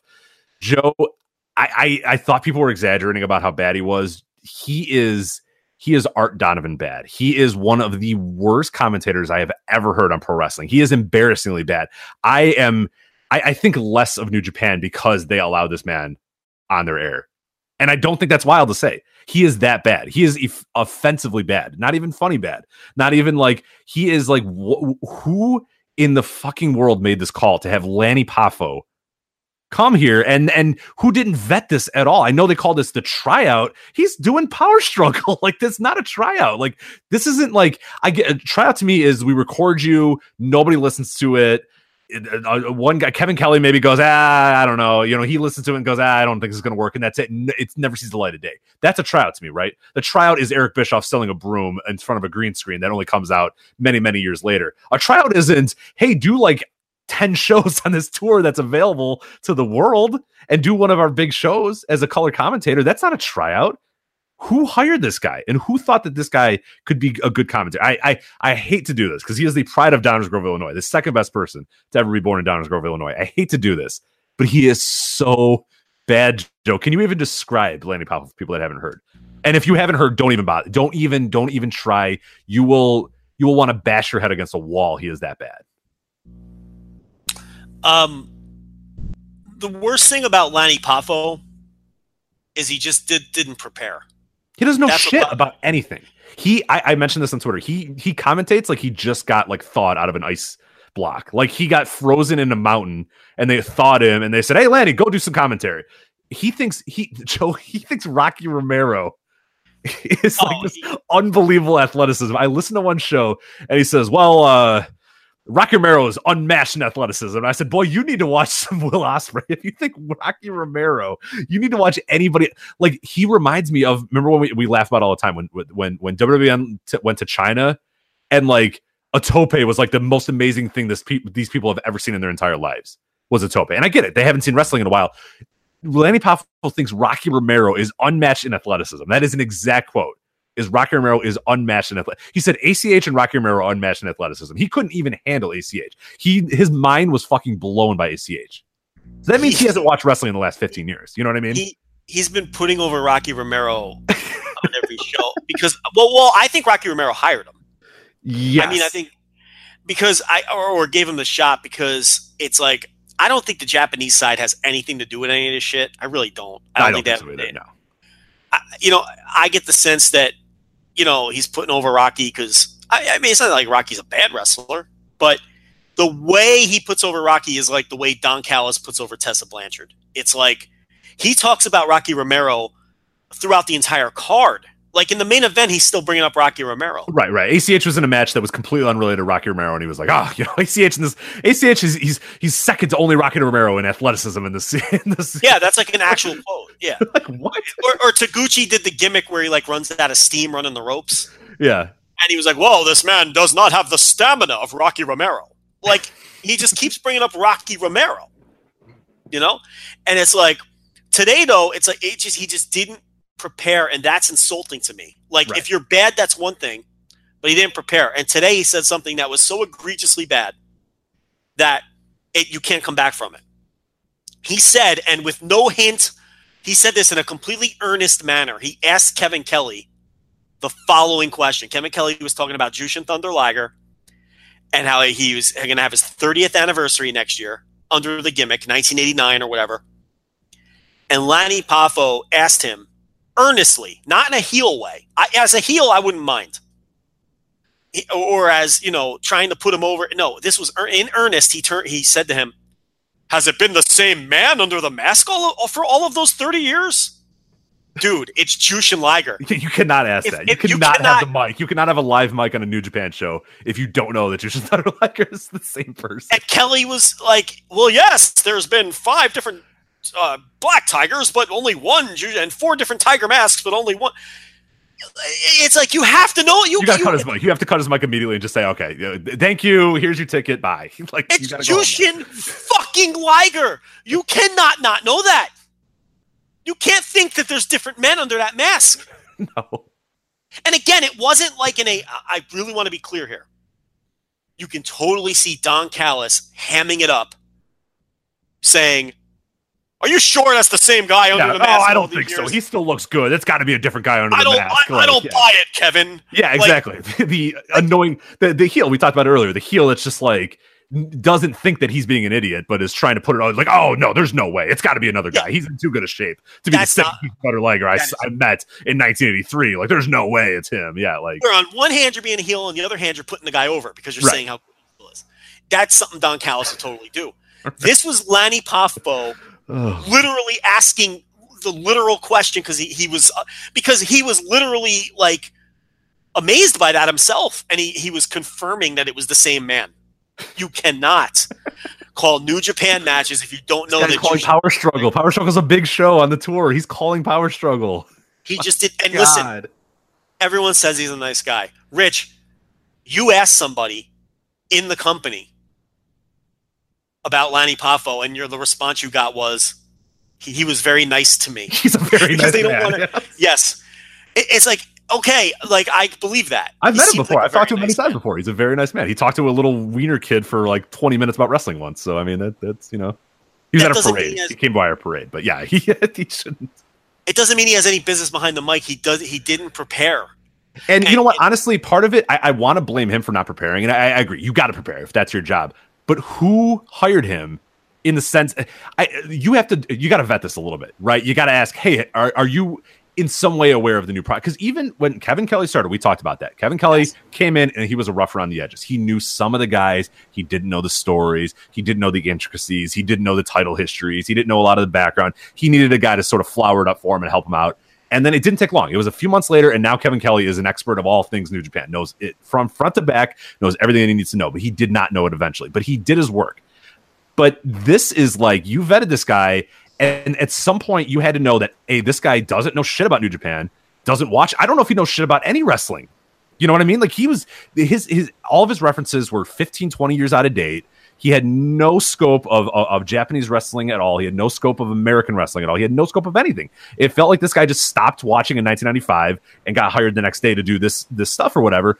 But you have to vet him and know that a he doesn't know shit about modern wrestling, doesn't watch it, doesn't care for it, or not not that he doesn't care for it, but just doesn't follow it, doesn't know anything about it, and that B is not going to do the work because uh, this guy can come to you and say, "Hey, look, I don't know anything about modern New Japan, but I'll do a crash course." You know what I mean? I'll watch all this access, I'll read all these tapes. I have this guy helping me out with notes. I'm going to do that. You you have to know that during the process. This is going to be a guy that's going to work to getting to a certain level.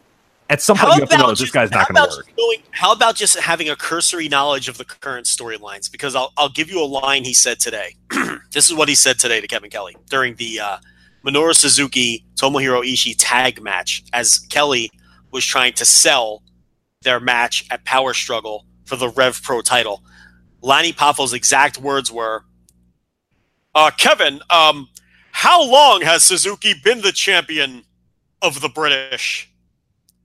And Kelly's like, "Well, actually, he lost that title to uh, to Ishii a couple of days. He has no clue what's No. going on, No clue. and he's asking That's what. He's Art. Donovan. He's Art Donovan. He's Art Donovan bad. But Art Donovan was played. Art Donovan was put on the mic. King of the Ring, 1994. He was put on the mic to be a boob. I don't know why the fuck they gave him a live mic for the entire thing, but that was his gimmick. Art Donovan would go on David Letterman and be old boob. That was his gimmick. Was I'm an old dumb idiot.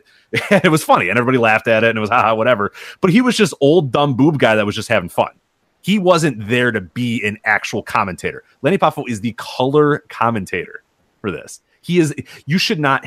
You should at home should not know more about everything than this guy. He doesn't know anything. He doesn't know anything, as you said. He doesn't know who the guys are. He doesn't know what championships they hold. He doesn't know what feuds they're in. Rich, he got doesn't know anything. he got the champion wrong, and the other guy walked to the ring with the belt.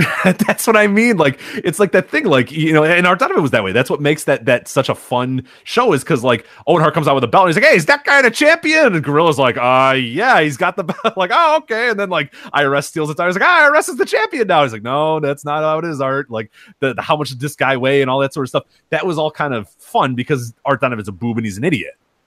This is the same experience, but it's like he, he comes off as. Had you ever watch a baseball game, and uh, they're like, "Oh, we got a great treat for you. Jerry Seinfeld will be in the booth for this half inning." yeah, right. Or or who's ever starring in some Fox show that's about to get canceled. Yeah, and Joe and- Buck's got to yeah. welcome. Ah, this is uh, I'll the- this is Jerry O'Connell of the new uh, Fox comedy. You know, claimed it was uh, he's a tax collector. He's like, oh hey, how's it going, guys? And then he's just like, yeah, and then they just have fun. In the, the idea is just they're just having fun in the booth. Right, right, right. You don't expect he come. Lenny Poffo comes off like a guy who's like a guest in the booth, and you don't expect him to know anything. Right, like your grandpa rolled down and he's watching wrestling with you, and he's like actually kind of curious about this thing, and he wants you to answer every question for him. yes, And eventually, it gets kind of annoying and old, and you just kind of want grandpa to go away because grandpa's like, "Hey, who's that guy?" You're like, "That's Ishii." Ah, who's that guy? That's Suzuki. Ah, yeah, what are they fighting about? Ah, it's about a title. Who has the title? You're like, all right, or like a three year old. He's he's essentially either a grandpa or a three or four year old watching a, a wrestling show with you and asking every single question. Joe, and the, the thing that I mentioned that was most infuriating is that he has no scope of like modern wrestling at all. Like Chris Charlton, too, he is working overtime this tour because he had to become the color guy because Mavs wasn't great either. Mavs got better as the tour went on. Kevin Kelly coming back is is, is definitely a good thing because he can now. Oh my god, under the show today, the show today with Kevin Kelly. It was Kevin Kelly and Lonnie Poffo and Rich. It was like Kevin Kelly. It was like the, the the skies cleared and the clouds opened up, and it was like it was finally professional again. Yeah, because Mavs has no real idea what's going on either. So that's Mavs Gillis is slightly better than Lonnie Poffo, and but not much. but it's like at least he has kind of a clue and he tries and he has it's clear that he has notes and he's trying to give the point totals as the matches happen but He didn't just screams. He just screams the entire time. He is like the problem with regional Gillis minor league baseball announcer that just every play is the most amazing play ever. Every single is the same as a double, is the same as a triple, is the same as a home run. It's just you can't be ten the entire time. Then nothing means anything if you're ten the he entire can't time. he, he doesn't know how to control his emotional he, everything is everything is super exciting calm down someone grabbed a side headlock in the in the in the young lion opener and he's just wailing away about calm down You got to build to that. You got to build to that, man. That can't be. Yeah, they can't be the opener. doesn't know when to peak his energy. And he got better on some of the the first show. He was an he was a disaster. And it would, and why would you put two guys debuting on the? I don't know. show? That's such a horrible idea. I would hate that too. And like I've done commentary before, it's awful. You got to be if this is your first time, you got to be with a pro. You know what I mean? The pro will lead you through it a little bit, but you can't have a, a, first time play by play and a first time color commentator. And that's what I meant. Charlton just became the play by play and the color. I felt so bad. Well, they added Charlton the second night. The I know, and he just did everything. Oh, I didn't listen to the first night. Oh my god, Joe. the first night, Rich was just Mavs oh, Gillis Oh, and Lanny no. Poffo. I never watched it. I oh god. Rich, they both debuted on the same show by themselves, like Oh. together. So you had two. It was clear that Gillis was nervous.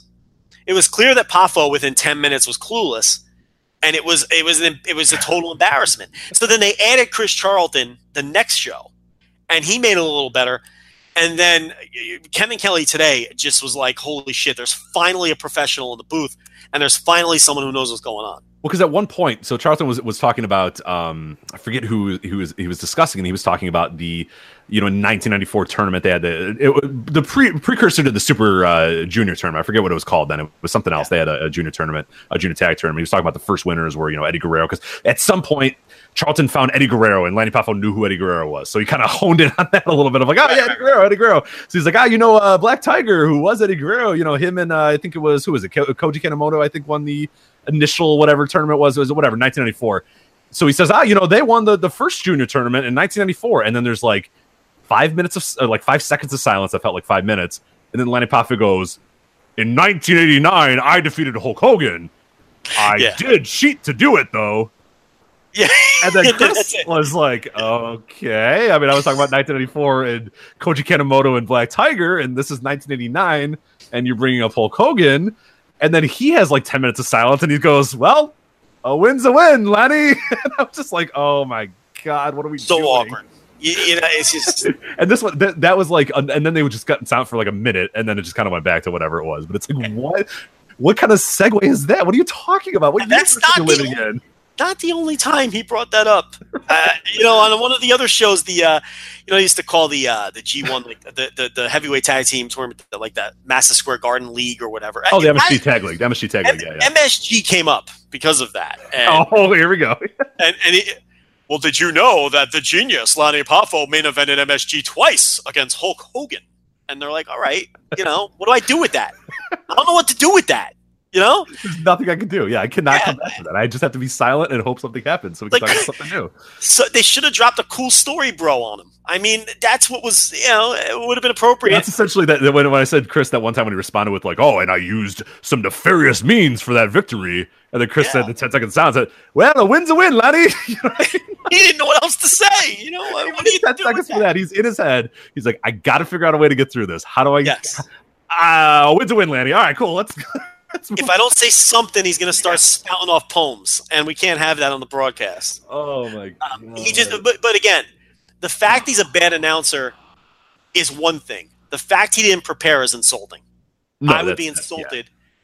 And and but look, I don't know what the mindset is. I don't know if they just think he's a nice guy and he's he's someone's buddy. I don't know what the, the deal is, but if you show up, to, eh, no, no, no, no. If you're serious about this expansion, you cannot. This is this is an embarrassment. This is a Yeah, absolute I fucking agree. joke to have And- this guy under air. and, and and if I'm running things after that first night when it was very clear that he didn't even attempt to prepare, I would have sent him home. Yeah. I can only I can only take pride. pho- Have some pride in your product. gotta have some pride. You gotta send him home. I would say, look, you're you, you're a nice man. We gave it a shot. I'm gonna pay you for the whole tour, but you're going home because I can't put you on the air anymore. I can't do it. Uh, we'll have Chase Owens do it. I don't care who does it. You can't do it anymore because you didn't prepare.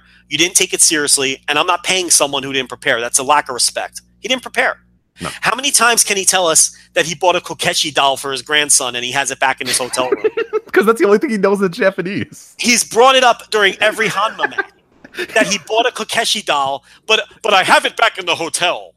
Thanks. Okay, nobody cares where your Kokeshi doll is. I once shook hands with Rikidozan. Do you know that, Chris? And he's like, ah, yeah, Rikidozan, legend. And that was just like, who cares? yeah, Thank you. I'm glad you shook hands with Rikidozan. Who fucking, I mean, Jesus Christ. I mean, you know that grandson of his better enjoy that fucking Kokeshi doll because I I had to hear about it nine times. I, I you know, I mean, jeez. Oh God, yeah, it's it, it it is actually all jokes aside, it's actually like insulting. Like if if you're serious about this English, and they've done a lot of good stuff. They're going back and you know redoing the re, you know classic matches are getting redubbed, and there's voiceovers and stuff, and a lot of the stuff they've done. Their YouTube has has done a lot, but you you can't do. I mean, if you are actually serious about this, this is it's, it's insulting to us. It's it's insulting to English language viewers that that you would think that this is acceptable at the, at, at any point. And like you said, after that first night, you knew it wasn't going to get better. It was not going to get better. And he, he just comes off like a guy who's who's enjoying himself and having fun and all those sorts of things. But I don't want that on my broadcast. No, and I think the worst thing too is, and we've talked about all the time, is that we and you know from the buying patterns that New Japan, that if you're an English speaking New Japan fan, you don't want a guy. You want to feel like you are getting authentic New Japan. You feel like you want to feel like you're getting. And Kevin Kelly presents that. Kevin Kelly has dug right in, and even though he's got traces in WWE and all that sort of stuff, he's dug in. He knows everything. Chris he knows everything. He's a, a wealth of history, and he doesn't dumb it down at any point. He doesn't bring up, he doesn't reference every guy to a WWF wrestler or WCW wrestler. You know what I mean? He just says, "Yeah, Koji Kanemoto and Black Tiger. That was Eddie Guerrero." Like that's the, the most he'll give you, and is but he's he's he gives you the history of Japanese wrestling and the history of New Japan and the history of that company or whatnot. A guy like a Jim Ross, I think, does not do a good job of that because everything is, ah, Tomohiro Ishii reminds me of Randy Orton, and it's like, don't no, I nobody wants to hear that if I'm watching this, get, don't insult my intelligence by dumbing it down to here's a here's an approachable, a familiar name for you to now let you know who this is. I think there's a time and a place for that. I think people subscribing on New Japan World that are English speakers don't want a guy that's going to talk about main eventing MSG with Hulk Hogan in 1984. You know what I mean? Like we don't want that. Nobody wants that. I just want someone who's gonna. I just want someone who's gonna prepare and Yeah. know what. Yeah, that's all. Uh, they don't even necessarily have to be great at it, but uh, show some respect and prepare for the job. If I'm coming, if I'm New Japan, I mean, you know, I, I can't have someone who's just uh, taking free money, and that's what he's doing because he didn't even try. Maybe he would be good if he prepared. I have no idea, but all I know is he didn't even. He knows nothing, and it's insulting. He didn't attempt to do the job that he was paid for. Oh, real quickly, uh, Power Struggle uh, coming up this weekend. We have the full card now. It actually just came out. I'm glad we uh, we kept going on with the show here a little bit. So I'll quickly run this down. Uh, you got the opener Liger, Tiger, Soberano, and Volador versus ACH, Taguchi, Sabin, and Henare. You got Kushida and Great Bash Heel versus Robbie Eagles and the Girls of Destiny. Okada and Beretta versus White and Wait, wait, hold on. I'm sorry. Go ahead. What was that? That that. Go over that last one again. Uh, the Kushida and Great Bash Heel versus Robbie Yeah. Eagles and uh, Guerrillas of Destiny. Okay, so Ishimori's still out with the ankle probably because he injured his ankle in the final match. hmm Okay, all right, go ahead. All right, uh, Okada and Beretta versus Jay White and Bad Luck Fale. Uh, Hiroshi Tanahashi and David Finlay versus the Golden Lovers. Uh, Super Jan, uh, Junior Tag League Finals, as we mentioned, Roppongi 3K versus Despi and Kanemaru versus Bushi and Shingo. Never Openweight title, Taiichi versus Goto. Uh, RPW Championship of Britain, uh, Ishii versus Suzuki. Uh, Tetsuya Naito versus Zack Sabre Jr. And then your main event, the IWGP Intercontinental Championship, Jericho versus Evil. So Yeah, it's a pretty-. Pretty loaded show. Pretty loaded show. Keep an eye moving forward on what's going on with Ishimori and his ankle. Because remember, he's a never trio champion. And you know how it is. If, if he's going to be out an extended period of time, um, they're going to strip him. So then they may have to, to fill those titles in some form or manner uh, before Wrestle Kingdom because it looked like a pretty bad injury. He couldn't even walk. And I believe somebody else also mentioned this as well. I think we retweeted it on the uh, the feed. I think it was Andrew Rich, Andrew T. Rich, uh, on Twitter mentioned that Sanada uh, not on the tour or not on this show either. Uh, he is he's not listed anywhere here as well. So Yeah. pretty interesting. There's just that no uh, there's just no match for him. yeah, there's. I mean, where do you have slot him in? You don't need to slot everybody every time. It's fine. you know what I mean? Like, I don't care. You can take a night off. It's fine. Yeah. doesn't bother me all that much. because Evil and Naito have singles matches, so he doesn't have a. There's no match for him. Right, exactly. So there's nowhere for him to really go. So yeah, that makes makes all the sense in the world to do that. Yep. All right, so that is Power Struggle. We have uh, we'll have a preview up at voicewrestling.com and also a review uh, at voicewrestling.com about that. And Joe, we are out of time, so do want to let everybody know. Of course, want to subscribe to us on Patreon, patreon.com slash voices of wrestling, also voiceswrestling.com slash Patreon. You were uh, did the incredible New Japan uh, Super Junior uh, daily things. You got the, TV reviews, got NFL intelligentsia. I got Q and A's. We got some other great stuff coming up. I got Michelle calling wrestling matches. There's there's some a lot of good stuff there on that right now, and I know that uh, we got we heard from multiple people that were subscribed in October that that was a year or, or a month, I should say, where they felt like they they were stealing money from us, and they were you bastards. We should charge you a lot more, but no, a lot of great content for five bucks. Got some tiers as well. You can get the one dollar tier if you kind of want to sample us. The two dollar overrun tier as well uh, lets you sample, but the five dollar gets you everything. Uh, definitely the best value in wrestling, as you say uh, quite often. So patreon.com slash voice of wrestling or voice of wrestling.com slash patreon for that. Uh, voice wrestling.com slash forums. We're going to try to, uh, forums have been some good activity going on there, but it has definitely lessened in, in, in recent uh, weeks and months. So we're going to try to ramp that up a little bit. Uh, so voicewrestling.com slash forums. You definitely want to check that out. Uh, at voices wrestling on Twitter. You're definitely going to want to do that. Uh, and also make sure you're subscribing to the voice wrestling podcast network. So you're not listening to just the voice wrestling flagship, even though of course we thank you for doing that. But uh, we also have music of the mat, wrestling omakase, as we mentioned, the final everything evolves, shake them ropes, just a ton of good stuff. Uh, you can check out there, open the voice gate, just a lot of really great stuff on the Voice Wrestling Podcast Network. So make sure uh, you're subscribing to that and listening there. Uh, and then last but not least, uh, our sponsor, Grappl. I know uh, as I was going, uh, as we were doing the show, I was looking at and I was gaining followers by the minute on Grappl. So people are joining. A lot of people I did recognize as well. So thank you for joining that. Of course, uh, Grappl, as we said, is a new app. You can rate matches and follow people and follow their ratings as well. That's G R A P P L, and it's available on the App Store and Google Play for free. So make sure you want to do that as well. And then, uh, yeah, I think we are done here. So for Joe Lanza, I'm Rich Kraetsch. We'll see you next time on the Voice of Wrestling flagship podcast. Take care.